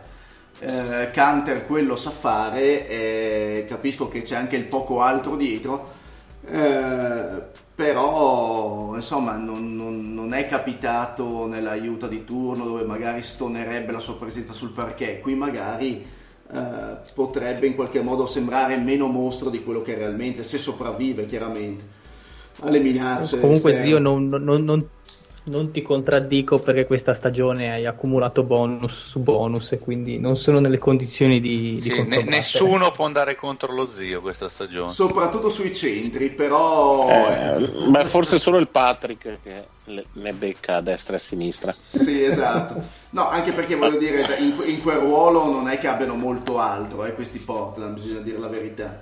Sembrano... dovrebbe venire fuori la serie della vita di Zach Collins, che secondo me è molto interessante come giocatore, però io l'ho visto invece molto involuto, se devo dirti la verità, rispetto... no è vero, hai ragione, ma fai anche fatica quando comunque giochi poco, e oggettivamente Nurkic ha fatto la stagione della vita fino adesso, aveva mostrato ottime cose agli scorsi playoff, fa singole giocate difensive come la super stoppata di qualche parete fa che è andata nella top 10 dappertutto tra le migliori giocate della notte, però avrei bisogno un pochino più di continuità. In questo momento non aveva molto spazio sicuramente. Quindi come li vedete, come li giudicate adesso, da adesso in poi, come li ve li immaginate?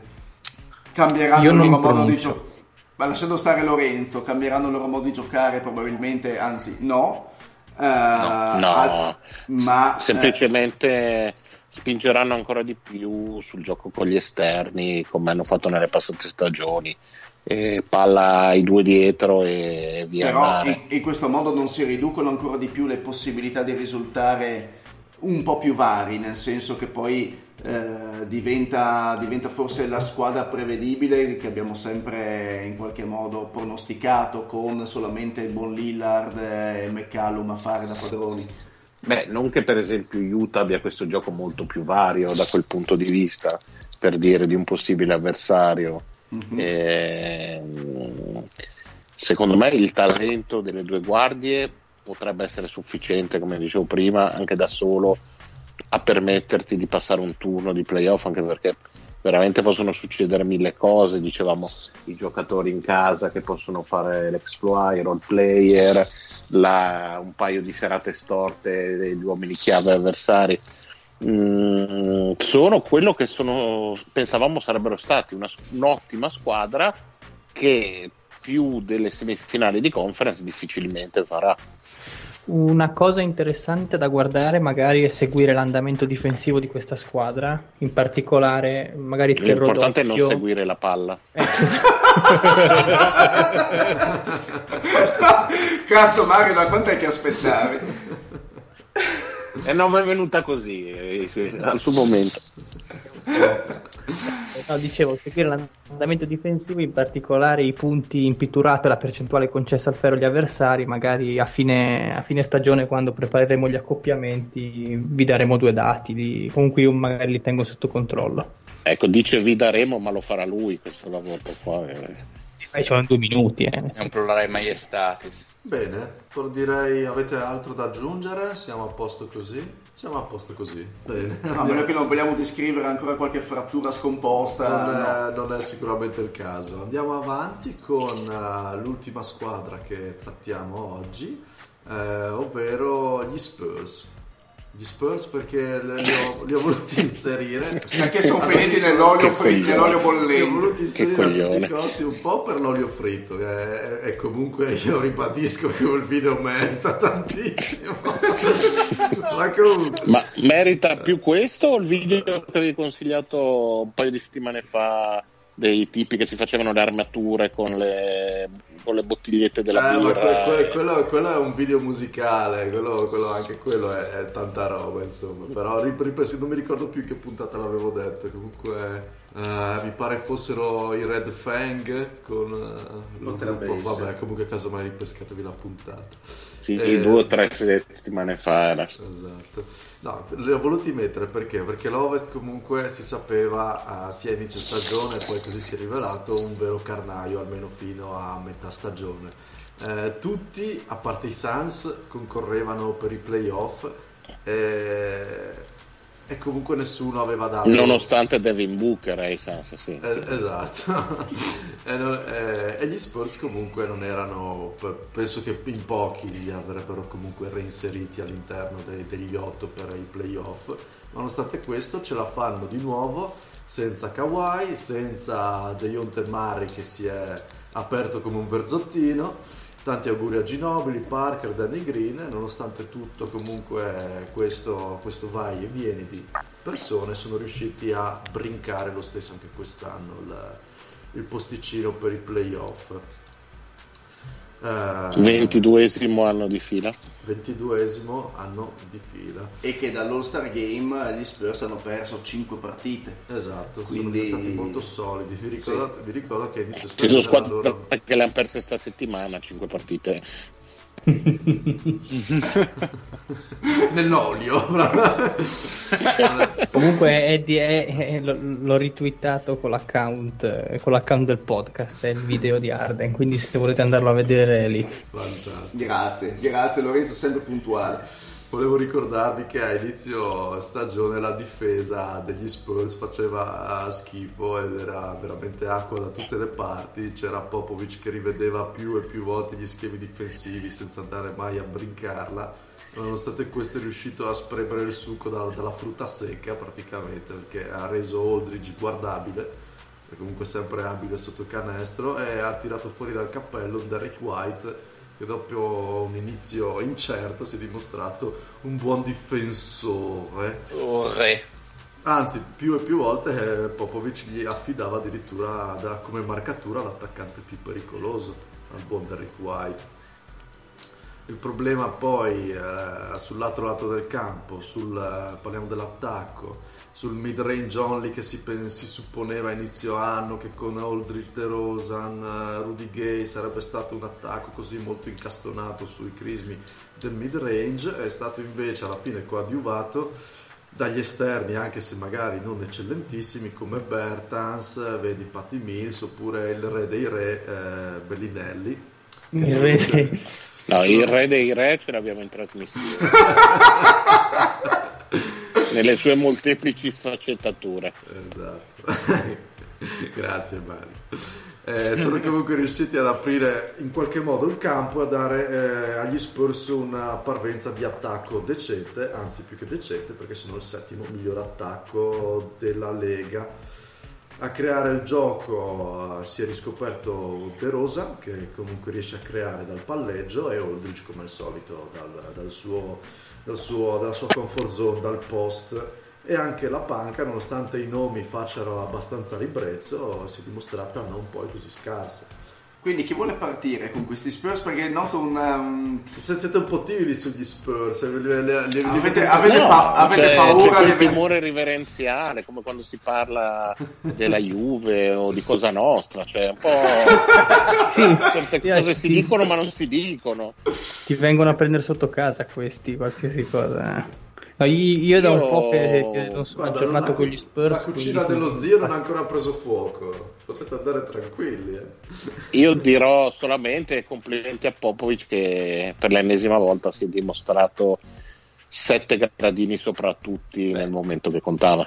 Io direi che ovviamente buona parte di questo successo che hanno avuto gli Spurs dopo l'inizio incerto è dovuto al conterraneo molto meno nobile di Regino, che è il chosen one from San Giovanni in Persicero, che come sempre ha dimostrato fresco di compleanno 33, auguri Bellinello, conterraneo di Regino numero 1. Ma il coach non fa gli auguri al suo ex giocatore? No, hanno già fatto la sua dichiarazione, è andato a mangiarsi un panino. Il coach tra l'altro ricordiamo che c'è gente qua che si può fregiare del calendario di Regino. Ci sono 2 elementi del podcast che hanno questa rara fortuna. L'ho appeso, è bellissimo. Io guardo... Io ogni tanto guardo gli altri mesi perché Regino è veramente stupendo. Lo faccio anch'io, me lo sono spoilerato anch'io brutalmente. Ricordiamo per quelli rimasti indietro che è il calendario di un gatto, ovviamente. Sì. Ovvio, cioè l'essere più nobile dell'universo conosciuto. Cioè San Giovanni in Persiceto. San Giovanni, che è l'universo conosciuto, San Giovanni. Mi piace che la miglior cosa che avete saputo dire degli Spurs è dominare il calendario di Regino. Bravi ragazzi. Io ho parlato di Popovic, però datemene atto, l'ho provata.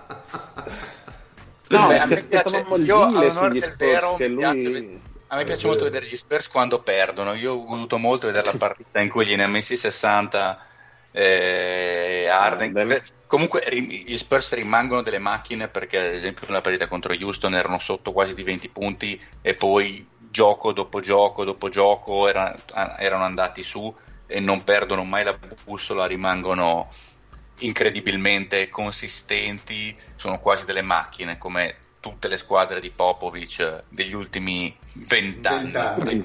Anche perché, diciamo la verità, delle prime 8, perché insomma diciamo che gli spazi per il playoff si sono ormai delineati a ovest, delle prime 8 sì, da due mesi ormai, esatto, sono la squadra decisamente con meno talento sul parquet, e se riescono ancora ad essere competitivi contro squadre appunto come Houston, contro insomma Oklahoma e tutte le altre, esclusivamente per meriti del... Ma non lo so, secondo me i Clippers non hanno qui il talento delle due superstar, però insomma ci può stare il tuo discorso. Sì, è una mia visione personale rispetto appunto al roster completo. E diciamo che gran parte dei meriti sono dovuti alla gestione tattica dei giocatori e motivazionale, tutto quello che volete. Sul campo è una squadra che continua a non piacermi per come propone il gioco, quindi la guardo anche poco e quindi mi astengo da fare ulteriori commenti, devo dire la verità. Ma secondo me piace poco anche al suo allenatore, ma lui sa perfettamente qual è il modo migliore e più efficace per portarli alla vittoria, e penso che dell'estetica se ne sbatta freghi il gusto. Ecco, poi esatto. lui dice mi fa cagare, però alla fine gioca, c'è poco da fare. Sì. Sì, alla fine quello che deve fare questa dualità di Popovic, ma a livello questa roba mi fa schifo a livello di playoff, sapendo benissimo insomma quali possono essere le possibili candidate ad affrontare questi Spurs. Come li vedete? Possibilità che possano vincere qualche partita al primo turno? Dipende interamente dagli accoppiamenti, interamente. Contro Denver, con cui peraltro in questo momento sarebbero accoppiati, secondo me 1 o 2 partite le possono tranquillamente portare a casa. Hanno fatto molta fatica però in stagione regolare contro Denver. Sì, hanno fatto fatica, ci stavo parlando in questo momento infatti, però è un altro sport. È assolutamente un altro sport, è comunque una squadra completamente vergine di playoff quando non è predestinata, e per quanto Denver sia buona comunque... Non è la classica contendente al primo posto ovest, secondo me. Metteresti 5 euro nel caso dell'accoppiamento con Denver, ovviamente, che possa passare il turno San Antonio? Oddio, 5, non lo so, dipende da la SNAI, dipende da quanto me lo passa, se me lo desse a coste alte.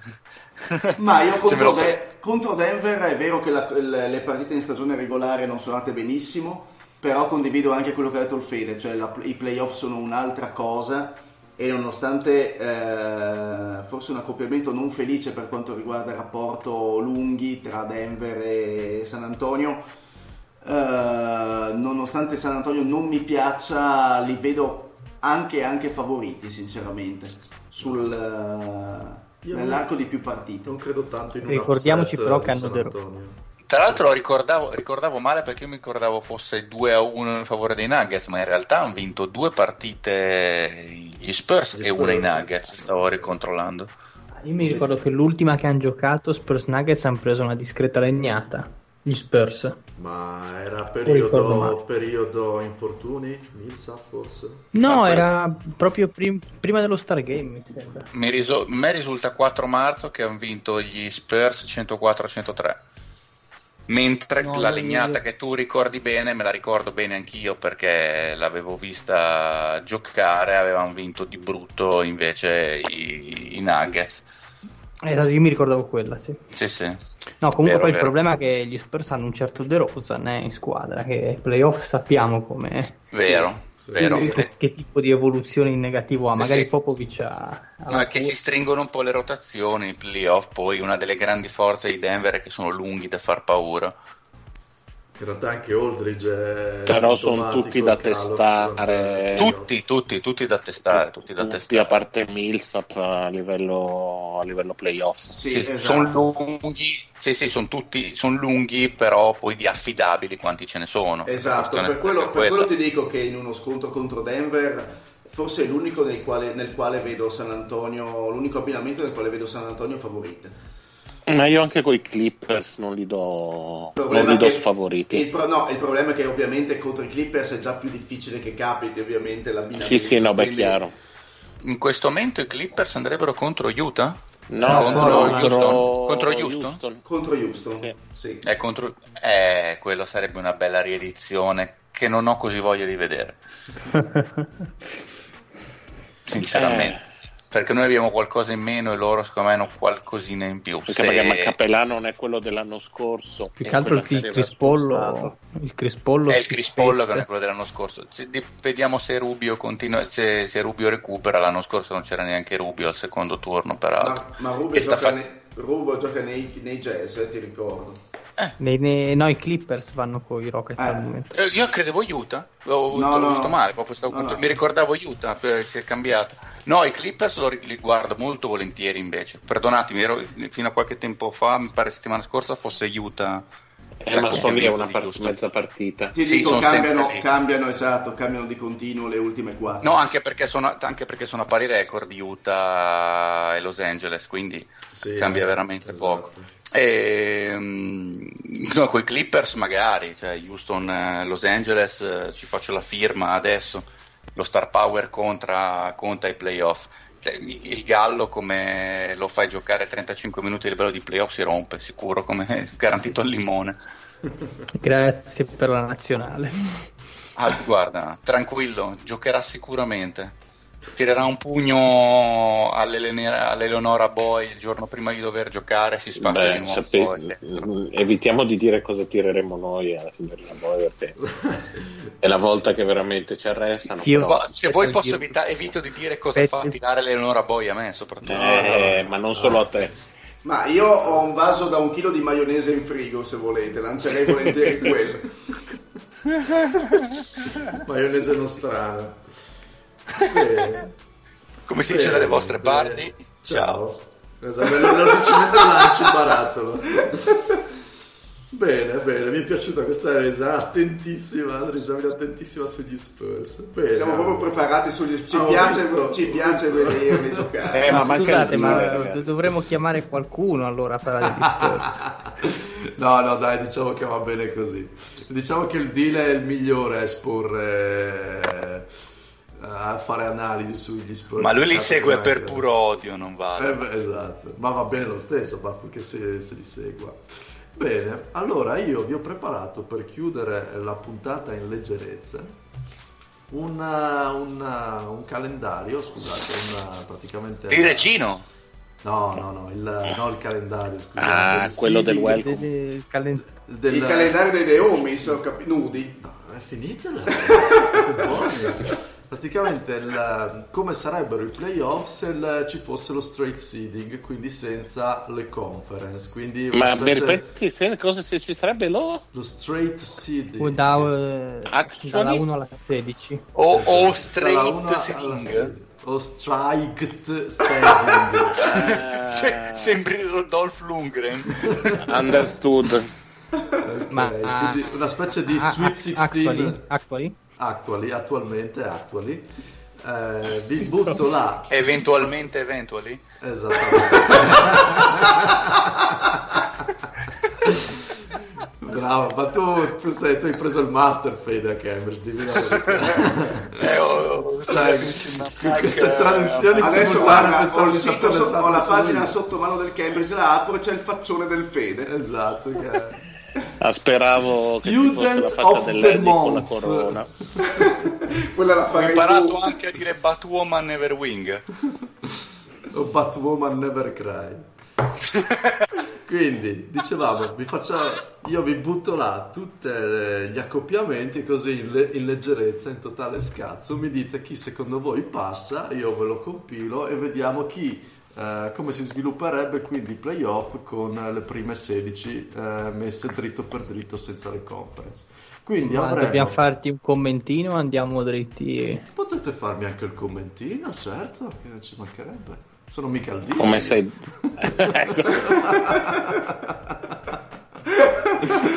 spero che dire non ascolti questa puntata. Primo accoppiamento, i Bucks contro Miami, che sarebbe la stessa cosa se ci fossero le conference. Bel gioco, mi piace. Mi piace perché è ancorato alla realtà. Esatto. Vabbè dai, 4-0 e Wade che saluta. Vabbè, ma dai, una gara a 3 non la vince Miami. No, secondo me no. Vabbè, sì, 4-0 vai. Sì, dai.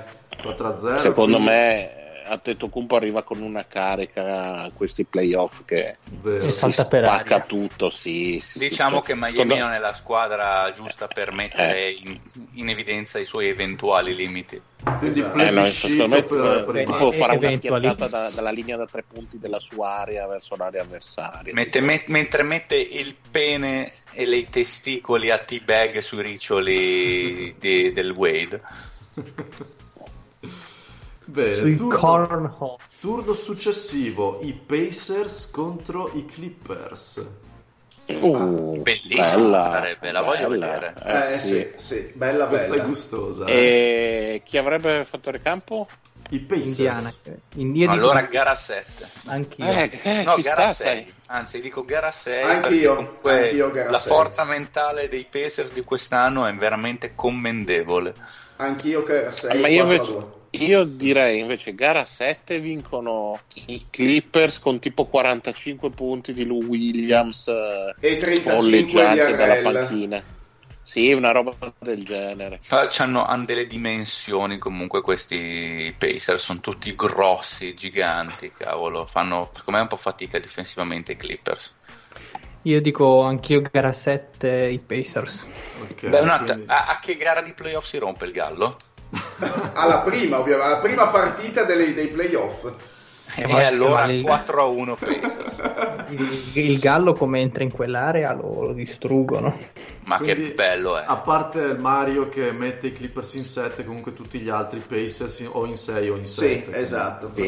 Ci sta. Facciamo passare i Pacers. Prossima partita, prossima serie, scusate, i Nuggets contro i Celtics. Altri gran cazzi qua, difficilissimo. Ti vedo come il welcome. Se non sbaglio qualche giorno fa Denver ha vinto contro Boston. Sì, perché c'è la Boston in fase altalenante e scomposta. Sai che si rischierebbe una 7 anche qua, secondo me. Ecco, qua sì, metterei anch'io una 7. No, secondo me la 7 è sicura. Se fossimo stati a Boston avrei detto senza problemi Boston per il fattore campo, ma Denver in altura, no? Bravo, esatto. Se vincono i Celtics in 6, ma sai il classico, o la vinci in 6 o la settima non la porti mai via. L'esperienza dei Celtics mi verrebbe da dire Celtics a me piuttosto che poi comunque se arriva negli ultimi 5 minuti barra 3 minuti in bilico Kyrie, c'è un Irving, cosa potrebbe aver fatto in passato, sì. E poi comunque niente di togliere dall'idea che Horford comunque almeno i playoff, dici tu, magari un 2 difese sugli occhi c'è, però sinceramente e poi comunque gli occhi pesa il fattore campo a favore di Denver, secondo me pesa un sacco. Quindi tirando le somme, cosa pensi comunque dire? Secondo me i Celtics sono una delle poche squadre che possono giocare come profondità, hanno tanti uomini da far ruotare anche loro, che potrebbe essere una forza di Denver, ne parlavamo prima, quindi io azzarderei Celtic. Okay, mi ha convinto il Mario, dico anch'io i Celtics in 6. Perché se arrivassero a gara 7 secondo me vincerebbe il fattore campo, in questo caso Denver, quindi la chiudono in 6. Ok, qualcuno dice Denver? Nessuno? Io dico Denver, sì. Okay, solo lo zio. Per il fattore campo. Denver in 7, quindi tu dici. Okay. Anche perché Jokic con un Horford così e con dei lunghi abbastanza diroccati di Boston potrebbe fare anche una serie molto molto buona, secondo me. Ci pensa Culone Monroe a difendere. Vabbè, siamo a posto. No, anche perché comunque i Denver su 3 partite con Boston hanno vinte tutte e 3, se non sbaglio, in regular season. No, giocano 2 volte. Scusami, 2, perdonami. Tutte e 2 le volte, tra l'altro 100, 114, 105 una e un'altra sempre di 5 o 6 punti. Quindi io dico Denver, si confermo. Ok, prossima serie, i Sixers contro gli Spurs. Ma sono belle queste serie. 4-1 Sixers. No, secondo me i Sixers a me a destra al momento i Sixers piacciono tanto. Comunque anche per me passerebbero i Sixers, però 4-2 dai, Popovic 4-2. 4-2. Anche secondo me è 4-2, perché comunque non li vedo così disciplinati. Comunque io li ho visti più di una volta e ho l'impressione che ogni volta che hanno un finale più o meno punto a punto fanno veramente fatica a proporre del gioco accettabile. Poi secondo me Popovic contro un suo allievo non va mai sotto, nel senso almeno un paio gliele vince da solo. Vero. Vabbè, comunque 4-1, 4-2. Comunque tutti i Sixers assolutamente. Troppo talento in più, sì, quello sicuramente. Okay. Anche tante qualità fisiche. Sì. Prossima sfida, i Raptors contro i Pistons. E secondo me che ultimamente sono migliorati, però 4-1 mi sorprenderebbe se non oltre le 5 partite. Esatto. Per me non oltre le 5 partite. Sì, esatto, mi sorprenderebbe se ne vincessero più d'una, ecco. Poi, insomma, mi piace anche a me 4-1. Penso che Toronto in modalità playoff sia di un'altra, cioè lo è già così, ma ai playoff sicuramente di un altro livello. Sì, ma poi fanno una staffetta Leonard, Siakam su Griffin e si spegne la luce per Detroit. Bene, andiamo avanti. I Blazers senza Nurkic purtroppo contro i Jazz. 4-0 Jazz. Proprio la cattiveria più totale. Secondo me non 4, potrebbero passare al momento della bandiera. Al momento è Portland in casa, giusto? Sì, è esatto. Portland in casa. No dai, una la portano a casa. Anche due secondo me. Sì, non è impossibile. Diciamo Jazz in 5 o in 6. Bene. Adesso una partita molto divertente. Golden State contro i Nets. Ma davvero? Sì. Ma una i Nets magari la vincono, sapete? No, ma io sono sicuro che almeno una in casa la portano. Ma perché con entusiasmo, una serata al tiro. Secondo me no. Ma secondo me non le... Secondo me sì. Perché anche poi quegli altri magari fanno i cretini. Ma secondo me modalità playoff cambiano anche mentalità i Golden State. Ma secondo sul 3-0 una in casa la vincono. Il problema, zio, è che se quelli lì ti azzeccano la partita in cui fanno il 55%, 60 da 3, sono difficili da battere. Sì, il problema è che quante volte è successo. Succederà una volta su 4, voglio dire, quindi dai, ci sta il 4-1. Anche perché ricordiamo, sì, che la percentuale è vero che è migliorata dai Nets da 3, ma rimane sempre nella media, nulla più. Bene, ultima serie, i Rockets contro Oklahoma. Ma 4-2 Houston. Io dico 4-3 e dico Thunder. Per i Thunder, ok. Mi dispiace per il mentore, però anch'io mi sento 4-3 Thunder, perché anch'io. Più che altro per la modalità playoff di Harden e per quanto si è speso in questa stagione. Io ho l'impressione che però Paul George stia calando un pochettino, anche lui ha speso tanto. Quello è vero. Quello è il giocatore chiave per il gioco, nel senso, soprattutto la sua difesa su Harden è tutta lì. E comunque ricordiamoci di quanto ha fatto schifo Chris Paul questa stagione e sta ancora adesso recuperando settimana dopo settimana. Però è anche vero che un Paul George in difesa totale su Harden potrebbe portare più vantaggi che svantaggi, nel senso che un Paul George che ti fa molti meno punti, ma che fa fare anche meno punti ad Harden, secondo me è tutto di guadagnato. Anche secondo me i Thunder potrebbero passare in uno scontro così. Ok. Non so se 4-3, 4-2, ma comunque dovrebbe. Per la panchina Lakers è al momento Tyronn Lue. Passiamo da uno bravo a uno bravissimo, perfetto. Bravo bravissimo. Sì. Bene, andiamo al secondo turni, quindi abbiamo i Bucks contro i Pacers oppure i Clippers, secondo il Mario.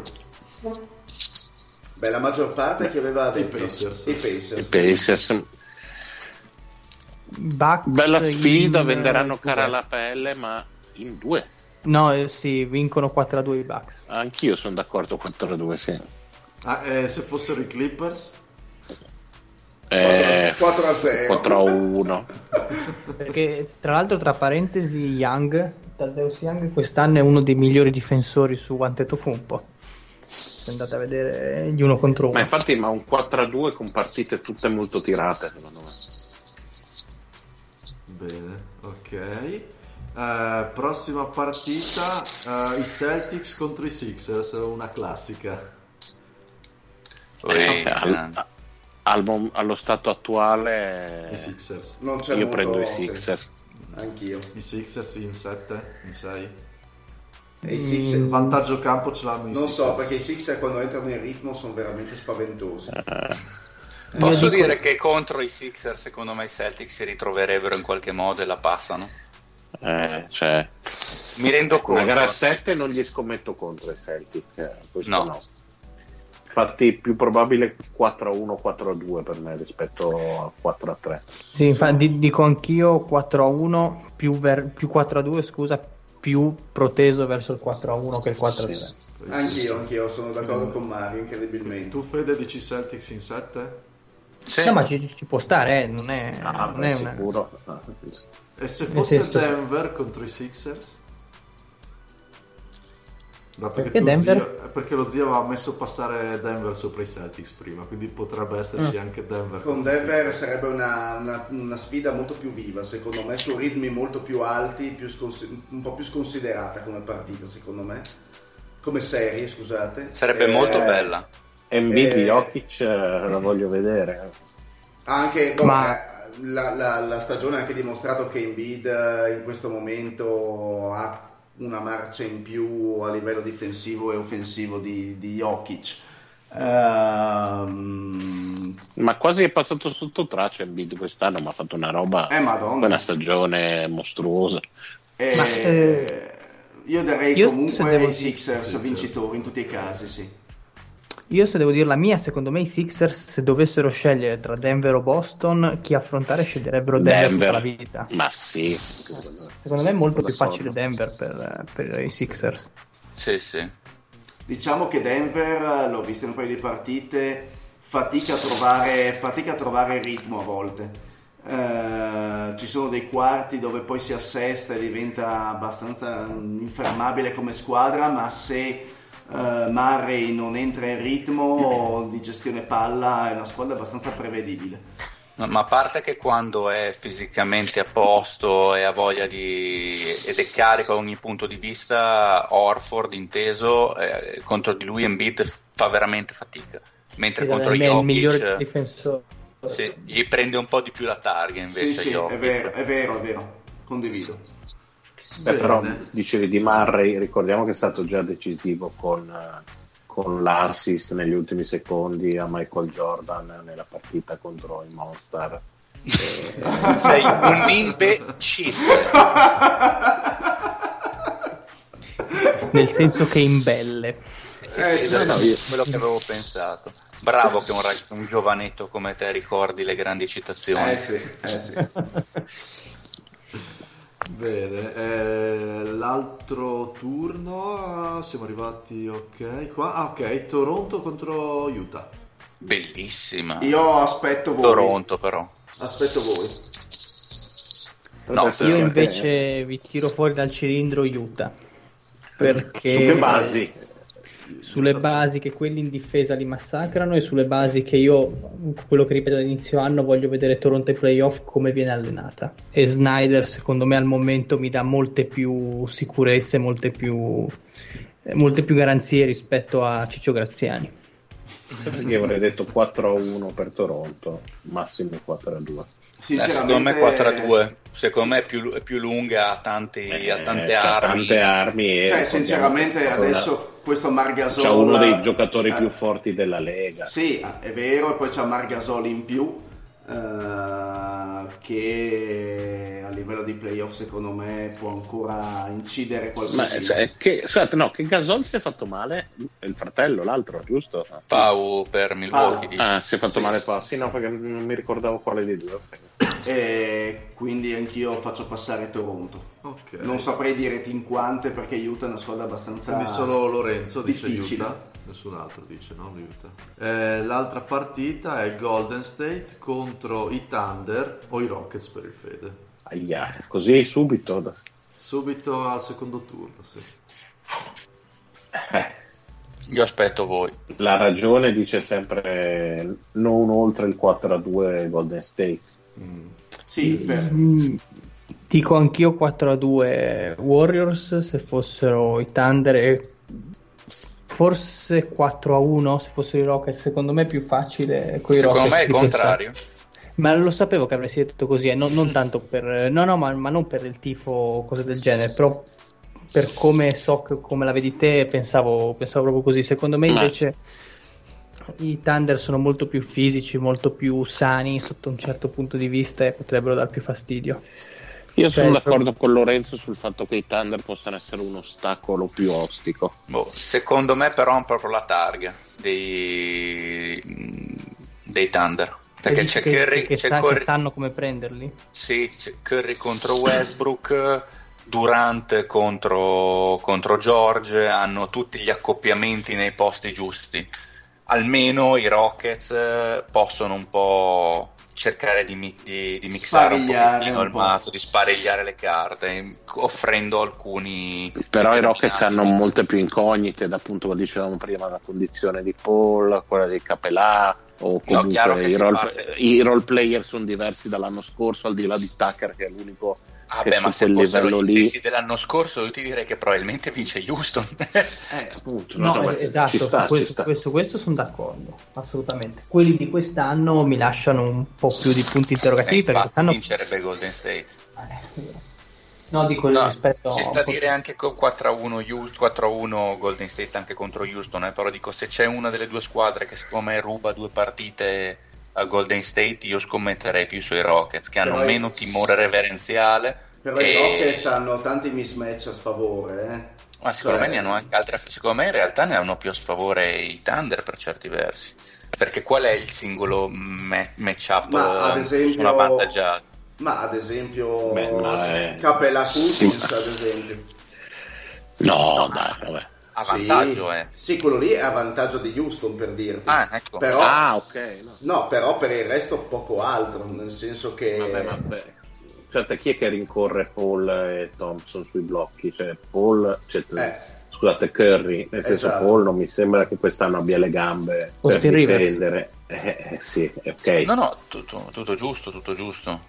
Per quello ti dico, negli altri ruoli secondo me Golden State il discorso del Fede era, posto che tutte e due vengono asfaltate, lui crede che Houston abbia ma ci sta.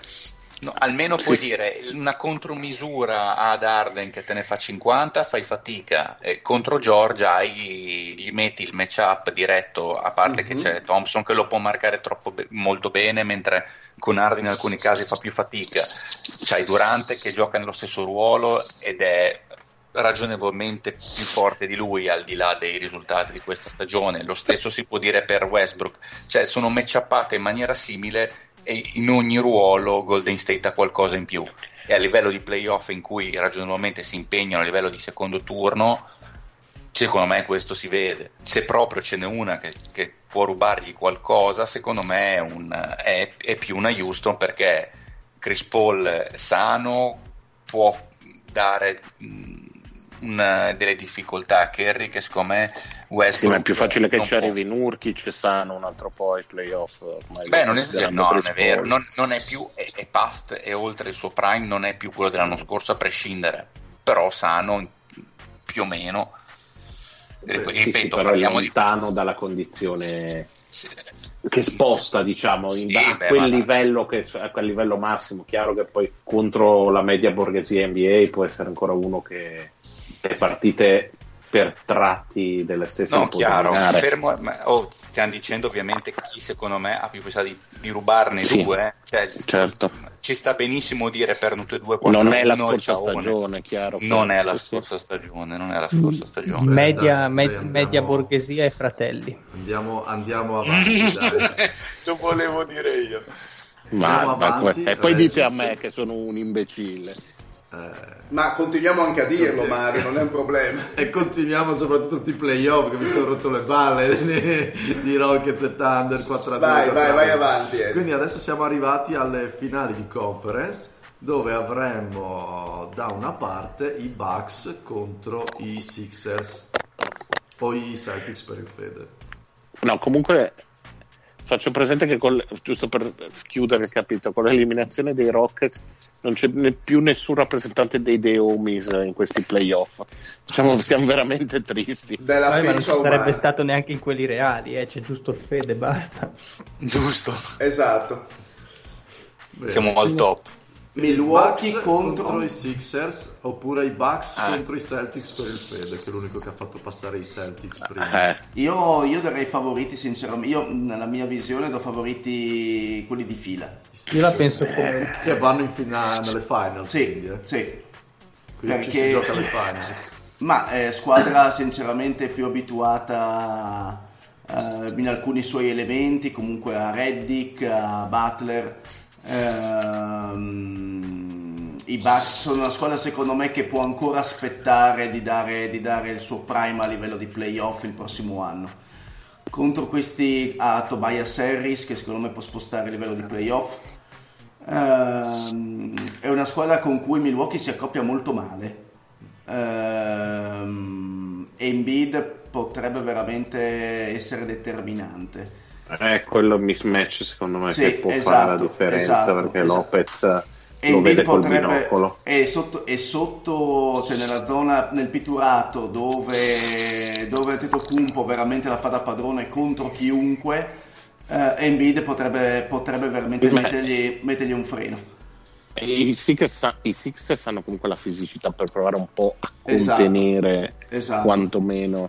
Anche se secondo me, ripeto, la squadra più adatta per giocare contro Milwaukee da questo punto di vista sono i Raptors, e a livello fisico e difensivo quelli che possono pensare di contenere di più Antetokounmpo secondo me sono proprio i canadesi. Anche Philadelphia non parte male da questo punto di vista, e dipenderà da tanti fattori un'eventuale sfida tra queste due squadre, appunto chi marca Antetokounmpo, quanto può reggere Lopez contro Embiid, le panchine, perché l'anno scorso era stato un punto di forza per tutta la cavalcata con Bellinelli e Ilyashova, e quest'anno è tutto da dimostrare, insomma, anche vedere l'impatto col secondo anno di playoff di Ben Simmons, perché insomma l'anno scorso vagamente sfidato al tiro diciamo che ha retto male la pressione. Io mi ricordo gli errori contro i Celtics, soprattutto quella gara che hanno buttato via perché non era andato a canestro per paura di ricevere fallo quando mancavano pochi decimi, con una palla persa che poi hanno assegnato l'inizio della fine. Quindi dipende anche dalla sua tenuta mentale. Al momento sarebbe una di quelle sfide che puoi fare testa o croce, forse davvero sì, Sixers hanno più talento nei 5, ma il giocatore più forte ce li hanno gli altri. Non secondo me si giocherà tanto sul perimetro questa sfida, perché da una parte abbiamo i Bucks che per mentalità è una squadra che tira tanto dal perimetro, e dall'altra comunque abbiamo giocatori che la mettono, perché abbiamo Reddick, abbiamo Harris, ma poi Fila a sostenere la tua tesi gioca tanto sul perimetro, tanti end off, tanti consegnati, blocchi. Esatto, e quindi è una sfida che secondo me si deciderà lì, su chi difenderà meglio sul perimetro. Comunque quindi... io non escludo anche che il discorso accoppiamento di Embiid possa avere degli stravolgimenti, cioè secondo me Lopez lo vede col binocolo Embiid proprio in campo perché non lo marcherà. Se voi guardate l'ultima partita che hanno fatto, mi sembra 2 domeniche fa, Bucks e Sixers lo marcava Giannis direttamente, cioè il primo marcatore di Embiid era proprio. Ma ci sta. Quindi non escludo che possa essere una soluzione che possa essere ripresa anche nei playoff. Sì. Quindi tutti come mettiamo Sixers che passano o Bucks? Sì, anch'io vedo i Sixers.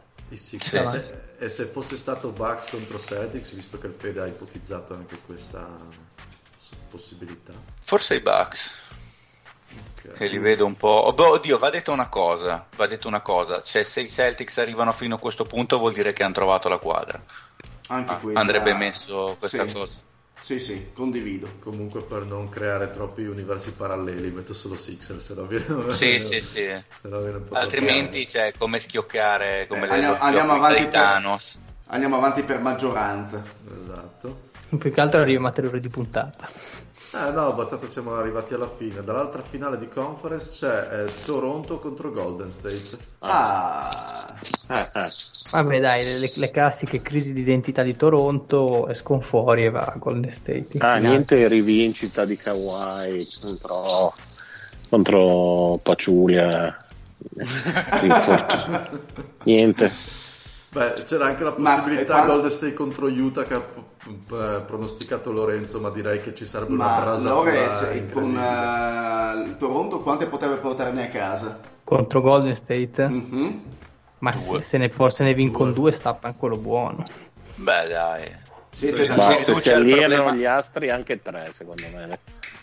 Però ci vuole Kawhi in versione MVP. Sì, beh, si riduce a quello che diceva il Lorenzo, cioè quanto bene vengono allenati, perché lì a questo punto non puoi più prescindere dal fatto di essere allenato, di fare degli aggiustamenti di altissimo livello. Contro Golden State parti sempre svantaggiato, sei sempre quello che ha meno possibilità di sbagliare, ovviamente. Finals delle finals, i Sixers contro Golden State. Guarda, vorrei solo vedere 5 minuti di Embiid contro Cousins alle finali. Sarebbe una cosa da fare un documentario, poi. Ma no, ma poi coi microfoni aperti, assolutamente. Beh, ovvio. Regalerebbe con Draymond Green in sottofondo, cioè sarebbe poesia, ragazzi. Con Embiid che gli dice: sono io il tuo tallone da killer. Actually potrebbe andare così. Sì, sì. E niente, quindi vi sono chi dite vincitori? Beh, immagino Golden State contro i Sixers. Sì, però secondo me col talento che hanno anche loro un paio se le potrebbero portare via. Sai che secondo me se finisce 4-1 tanta roba, secondo me gli tirano una ripassata di livello clamoroso. Io quoto il Fede. Volevo dare un po' di brio alla finale. Anch'io la penso così. Un po' di brillanza. Che è sempre negativo. No, secondo me un due partite con Reddick che spara un trentello, secondo me ci stanno. Ma tieni conto che i Sixers passano da una serie contro gli Spurs, contro i Celtics e contro i Bucks. Come ci arriva la ste finali? Li porta in carriola lo zio? Li porto tutti io, non ti preoccupare, li carico sul mio furgonaccio e li porto direttamente al palazzetto. E invece Golden State esce da delle serie contro... Ma lo zio secondo me fa il lockdown defender su Curry, non segna più niente. Certo. Ma se gli dà del colluso ogni volta che passa dietro al blocco. Finisco in galera alla fine del primo quarto. Comunque, sì, il Golden State. Bene, vi sono piaciuti questi playoff alternativi? No, perché tanto finiranno esattamente come nella realtà. No, però c'erano delle sfide inedite, non male. Non male. Per curiosità, Eddie chi è stato bollito di squadre? In che senso? Cioè, quali squadre sono rimaste fuori e chi invece è entrato dentro? Cioè, dell'est è rimasta fuori tipo Charlotte, quella robaccia lì, vero?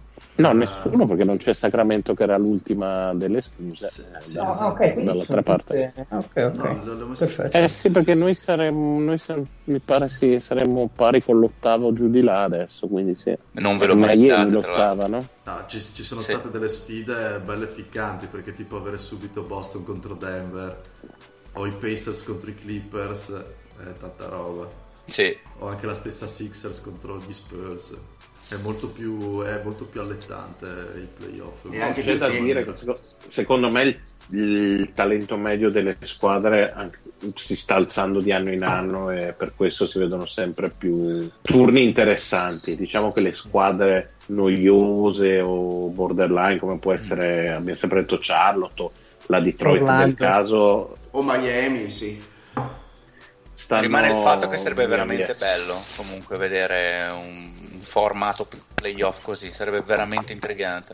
O anche Toronto contro il Jazz al secondo turno, tanta roba. O secondo me anche immaginare una Sacramento che prende il posto di Miami, faccio per dire, Abbiamo lo stesso record al momento, sì, identico. Nel senso che comunque siamo lì, poterli immaginare in ottica playoff. Sì, siamo lì però con loro che hanno giocato a Est, insomma, quindi sì, certo, contro Wizards. Cioè però dico, in ottica playoff sarebbe interessante vedere questi Sacramento buttati dentro così, nella loro pazzia. Ah, madonna, beh, ma l'anno prossimo. Dai, mandiamo tutti una mail a Silver, diciamo di fare i playoff senza le cose. Visto il nostro peso specifico, direi. Visto la nostra analisi di oggi, direi che abbiamo portato la prova provata che i playoff sono più belli così. Bene, la puntata è finita, passiamo ai saluti. Ciao Fede Simeone. Bella regas, e ser sempre viva Regino. Ciao Mario Brown. Allora, visto che parliamo insomma di reali, io saluto The King of the Niggas, che è un po' come il nero, sta bene su tutto. Bravo. Ciao Lorenzo da Rabbia. Un saluto a tutti, soprattutto a quelli che sono dispersi tra le cliniche del sud-est asiatico. E non riescono a pisciare, soprattutto, poveracci. Ciao zio. Pazzo furioso. Buonasera a tutti e un saluto particolare al Cristo Redentore Negro di Rio de Janeiro. E ciao anche dal vostro sponsor, dal vostro maroccano di fiducia Eddie. Bella! Dovrei dare sempre il meglio di me, ma alla fine conta quello che fai. Litigo sempre con mia mamma, tanto so che non cambierò mai. E mi sveglio più stanco di prima, un'altra mattina, un'altra aspirina. La storia continua sognando antigua. Dovrei dare sempre il meglio di me, ma alla fine conta quello che fai. Litigo sempre con mia mamma, tanto so che non cambierò mai. E mi sveglio più stanco di prima, un'altra mattina, un'altra aspirina. La storia continua. Yeah. I miei fra Trieste sono pieni di love, sì. I miei fra Udine pieni di lovi, esco fuori, sì, respiro un po', sì. Ho bisogno di pensieri buoni, sì, nuovi episodi che lasciano solchi, non lasciano soli. Se lascia di molti, se scendo dai monti, sì, con i miei soci sciando veloce come su al socio. Io non fiato ma il fiato sul collo, io non corro dei call. Dimostrato anche 100 teoremi, ma darti per certo era ciò che ho bisogno. Non rifarò il conto, che se parla se sai ascoltare. Mezzo sordo ma leggo il labiale, nervoso mi sprano le unghie che forse a sto punto era meglio fumare.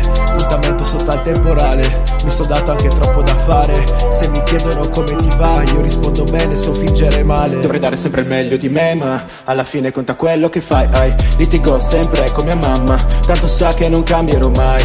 E mi sveglio più stanco di prima, un'altra mattina, un'altra aspirina. La storia continua sognando antigua. Dovrei dare sempre il meglio di me, ma alla fine conta quello che fai. Litigo sempre con mia mamma, tanto sa che non cambierò mai. E mi sveglio più stanco di prima, un'altra mattina, un'altra aspirina. La storia continua. Mi sono fatto spazio, non sono affatto sazio. Mi metto il casco, faccio salti in alto, ma non paracadute, non materasso. Volato basso, e chi impara a farlo poi sta bene in alto. M'han detto di lasciare stare, ma so di riuscire a farlo. È tutto sbagliato e spesso mi pento di quello che faccio. Ho i fratelli lontano, eppure sta casa mi è stretta ogni tanto. Vorrei avere un Ferraro per metterci meno a scappare lontano. Permettimi almeno di andare lontano, per metterci meno a scappare lontano. Vorrei avere un Ferraro